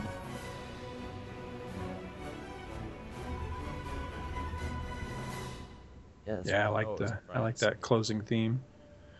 But yeah, overall, uh, I, I wasn't all that crazy about the score for this one. I do like the the theme. I forget what they called the theme here. There's a special theme that was just for the movie that had. I want to say it was like Xavier's theme or something like that, but I, I liked it. It had a weird name. It was like Hope for the Future or some weird thing like that. But I, I did like that track there's parts of it that work pretty well, but just overall, eh, you know, as, as an album, I didn't think it was the most exciting thing. I think having the music in it was having the di- having Ottman instead of Hugh Jack or Hugh Jackman, um, Jackman's Henry Jackman. Henry yeah. Jackman's score. That since really the parts of it that are quote unquote Bryan Singer X Men are just the bookends on it. Right. The middle of it is sort of an em- emulation of uh, First Class World. I think putting John Ottman's music on it melds it more in with the with the first three X Men movies. You know, mo- What I pushes really them would- together. Yeah, what I really would like the, for them to have done was, I, I think at one time I'd actually proposed the idea of have um, Singer, you know, do his portions, uh, you know, the future portions, and having uh, I forget the director of, of First Class, but have that director do you know the the past stuff. I don't know that that necessarily works, but I think that would definitely, or it could potentially work very well in the scoring. Have Ottman ah. do, you know, the bookends, and then have Jackman do the period stuff. That I think that could have worked really well. That would have been neat. But whether they know each other and work together and all that, I have no idea. But I think that could have potentially been very cool. Well, you also have to pay twice as many, and both. This is- yeah, this is them are true, probably too. Not cheap to get to score your movie, so. But in the long run, I'm just glad to see uh, Henry Jackman getting. I mean, he's been getting some really good gigs. I could be wrong, but I think he's doing uh, Avengers: Age of Ultron. I think, but I know that he is. Uh, you know, he's he's done a lot of projects since uh, First Class. He's gotten a number of gigs. He got. Um, uh, Wreck It Ralph, which is a great score. He did Abraham Lincoln Vampire Hunter. He did Big Hero. Have you seen Big Hero Six? I have not yet. I'm planning on seeing that. I've been hearing that it's So good. fantastic. I went into that thinking, eh, it'll be some Japanese crap that I'll hate, but you know, I, I just I felt kind of peer pressured to to watch it, because everybody everybody and their brother kept at you haven't seen it you haven't seen it i'm like no i haven't seen it so i finally bra- broke They down want and to make watched it it a Scott Gardner cry. That's a why. That's what everybody says. yeah, it's like it's they're just like get ready for waterworks at the end of the movie. There at some point, you know. but it was totally not what i expected it was going to be it it is a fantastic movie i really enjoyed it a lot so yeah i highly recommend that one i think you'll dig it I remember seeing the trailers for it and thinking it looked really good. It it it, it, it didn't look outstanding, but it, I was like, oh, that looks it looks like it's inventive because the way they presented the trailer mm-hmm. and the amount of the movie they showed s- sort of showed that there was like a lot they couldn't show. It looked like there was a lot more to the movie than what was in the trailer, but they could only show little parts of it and uh it it yeah, I'm I'm looking forward to that. I haven't I haven't sat down and watched like a an animated one a new animated movie in a long time. I think since geez, like Wall-E or something like that. Two of them that that I think that we should cover sometime in the near future is definitely Big Hero 6 once you see it because I think you'll really enjoy it. The one I absolutely can't believe that you haven't seen yet is Wreck It Ralph. I have dude- seen Wreck It Ralph. Oh, did you see yeah, it? it was oh, great. Yeah, oh, when did you finally watch it? a while ago. Oh, all right. You didn't tell me. I didn't realize you'd seen it. Yes, yeah, I I, I really liked it. Um, Love that movie. it was Love that movie. it was one of those things where I don't read up on who's in the movies a lot of the time. So, and especially with animated movies, you have to look in the credits or whatever. So I just go into them, and I and a lot of times I don't. Sometimes don't want to know who does the voices because it superimposes their face and personality Right. to it, and I like, but um the the downside to that is all through that movie it was driving me nuts. And i don't know if i stopped it in the middle and like google searched it but i i couldn't put my finger on sarah silverman's voice. And she has such a distinctive annoying sort of voice but she was a little girl you know?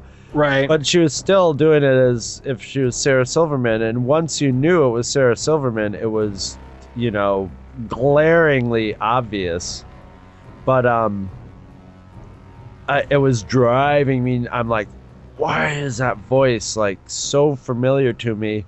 And i was thinking it reminded me of someone i knew until i find so all through the movie i'm like who, who does she remind me of? And it's like oh yeah she reminds me of sarah silverman. Right. makes sense. But yeah i love the way they tied in all the the video games in video game world and i love the way they gave it the sort of Oh, we got a Conan cutscene Ralph, coming up here. sam Or a tag scene, I mean. yeah another another thing where uh scott 2.0 was like ooh that's blah blah blah and i'm like yeah okay who the hell's that Yeah, Nick Fury looks really different in this one. it's just like i i expected like a bunch of like army army craft you know aircraft sitting at the bottom of the hill Right. yeah, it's very. Hey, uh, it is. It is very uh, close encounters. Um, this CGI little too. It looks like it was done a little cobbled quickly together. It's a little too clean and it doesn't have the scale. It's neat, but I think Did you that- know who this was? no, and I think that's the only reason the scene would be neat is if you know I who just that is. realized the four horsemen on the hill. I never caught that before. That's awesome. I never realized that before. That was cool. Yeah, that's uh that's Apocalypse. Uh another one of their big bads cuz that's the thing with the X-Men is they they don't have really like what you would consider like a rogues gallery. I mean, they've got a few, but I mean Magneto's pretty much the big guy and uh, an apocalypse i guess would be the other you know the other really big one so potentially that's setting up a apocalypse in a in a future movie so I, I think that could that could be that could be interesting it depends on what direction they go with it i do enjoy that movie though i really Yeah. do. That- i think that was a good commentary what do you think I hope so. well, it doesn't matter if it was a bad commentary. They're not even listening by now. We're long ago turned off. So if you're still here, Thanks. You must have liked it. or you must be a sucker for punishment. Speaking of sucker for punish suckers for punishment, why don't you come back next Monday? Cause next Monday, ooh boy. We got a good one next Monday. I'm not actually. I'm not even really sure which one. Which one is next Monday? E- either either I- one I was of them. just gonna ask you, do you even know which one we're doing next? But th- that's the thing is, the next two are just spectacular. I'm really looking forward to doing these commentaries. I might end up in in a few places still being like kind of agog. You know, I might e- even want to have to watch them a couple times between when we do it, just so I'm have because I I think I'm pretty sure apes would be next, right? Yep. Yeah, we are going in release order. So next week is Dawn of the Planet of the Apes, which uh, I have not seen again in total since seeing it in the theater. Me so I'm neither. really looking forward to rewatching that one. I'm going to be very curious how that one holds up because walking out of the theater of that one, I loved it, but then when I thought about it a lot afterwards, it went down a lot of notches. And you know, right out of the gate, I didn't like it as much as the one before it anyway. So I'm curious. I, I I'm really I found it better on like a lot of levels. Wow. Just all levels. Um, what's what's really interesting is that there was a prequel novel to the movie that uh, that I actually liked a little bit better than the movie as well. So I know I, I don't know, made- it's going to be curious. I know I made fun of James Franco a little bit in the in the last movie, but I think uh, an appealing lead like him was uh, one of the minor quibbles I had with that. They, there wasn't somebody like the leads weren't as appealing as they were. There was there was no Lithgow. Well, that was part of my problem with the movie overall, is that I thought it gave very short shrift to Franco's character. You know, say what you want about James Franco. I mean, he was Caesar's father, and I, I felt we were we we were kind of owed some explanation of what became of him, and we really get nothing at all, and that kind of annoyed me. But anyway, that that's all for that commentary when we get to it. Mm. And then in two weeks, Guardians of the Galaxy. You want to hear me geek out?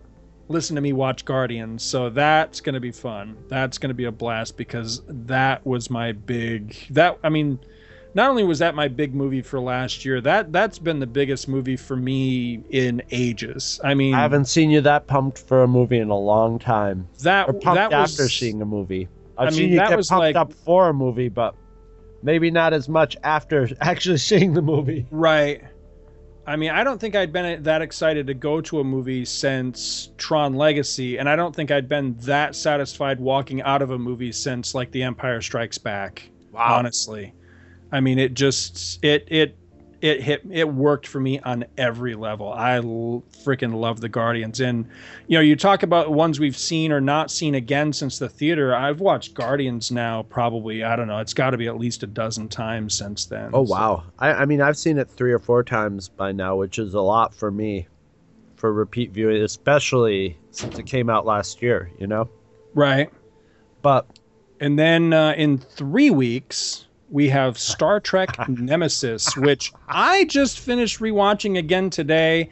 You and I are going to have some problems, my friend, because uh, I I dig it. I maybe really when I rewatch it, I know maybe- you don't. So maybe lightning will strike and I'll rewatch it and go like, "Duh, what was I thinking? I must have been in a bad mood that day or something." Here's a question: Did was it Nemesis? That's a Star Trek movie that had the trailer for Star for Episode One. Ooh, I don't know. See, I didn't see that one in theater, so I don't See, know. I think I went to the theater to see Nemesis, but I, I decided, you know, you know, episode one had a trailer on several movies, and I decided, well, I better go to see Nemesis because I'm going to get a Star Trek movie and I'll get my episode one trailer on the big screen. And I remember being much happier with the episode one trailer on the big screen, which I'd seen already. I downloaded it on the computer and seen it before than the than the actual Star Trek movie. So it might have been a, a you know I might have been in too much in Star Wars mode, although being in Star Wars mode should have theoretically help me like that movie. But once again, saving up for the end of the month. It's uh, so far. I think I'm going to be the odd man out on this. I think there's a lot. I think a lot more people seem to agree with you on that movie than I do. So Oh, far, I no, think, I no, think not Chris at- no. Tyler.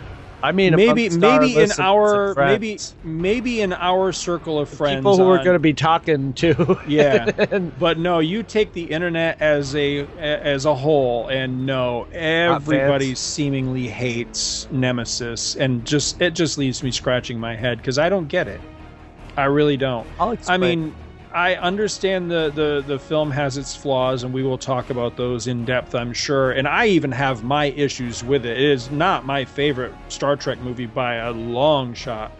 However when it's over, I'm like, damn, that was a fun ride. So you know, I mean, any any Star Trek that can can you know I can walk away feeling, well, you know, I had fun while it was on, is a good one to me. You know, I'm not going to so talk about my feelings when I was walking away. well, I look forward to hearing it one way or the other. I, I think it would actually, I think it could actually be potentially more fun if we do go in at odds. I Oh, just want to sure. make sure that both of us get our say is the thing too. So. maybe we should um maybe we should stock up on some alcohol for that. That's not And a make bad it even idea. more interesting. Man, I haven't done one of these shows lit in a long time, so that could actually be a lot of fun. I'm gonna tell you why Picard's a piece of shit. Hey, hey, What? hey, All right. let me tell you, man. Hey, I can I can hear it now. Fucking shit's on. shit's on this. I sat on the can and Shizan, but that that was a whole different story. Isn't shiz, that's some sort of Chinese food, isn't it? I shiz on the sidewalk and the cops came and busted me. Shit's on, shit's off. I don't know what the hell's going on.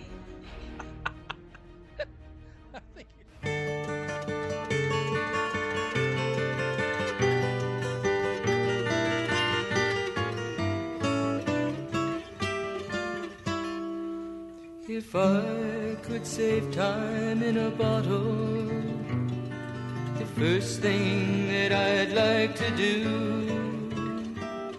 is to save every day till eternity passes away, just to spend them with you. If you shop at Amazon.com, please consider using the link at twotruefreaks.com to shop there. If you use this link to go to Amazon and then you shop, Two True Freaks gets a little cut of what you buy and it doesn't cost you anything extra. So you get to shop as usual and help out the Two True Freaks at the same time. Visit our website at twotruefreaks.com. Two True Freaks is always spelled T W O T R U E F R E A K S. You can email Two True Freaks directly at twotruefreaks at gmail.com. Two True Freaks and all of its excellent affiliates are available on iTunes, and you can choose to subscribe to either the entire network if you wish, or pick whichever individual shows you want to follow. We have so many shows to choose from, there's just bound to be one that appeals to your particular fandom. Just search Two True Freaks with an exclamation mark at the end, space, and the number two. You can find Two True Freaks on Facebook. Just search for Two True Freaks. If you ever leave your house and you actually have friends, why don't you tell them about Two True Freaks? If you've enjoyed our show, please won't you take a moment to rate us on iTunes? That helps others find the show too. Thanks for listening. And join us every Monday for new episodes of Two True Freaks. Looked around enough to know you're the one I want to go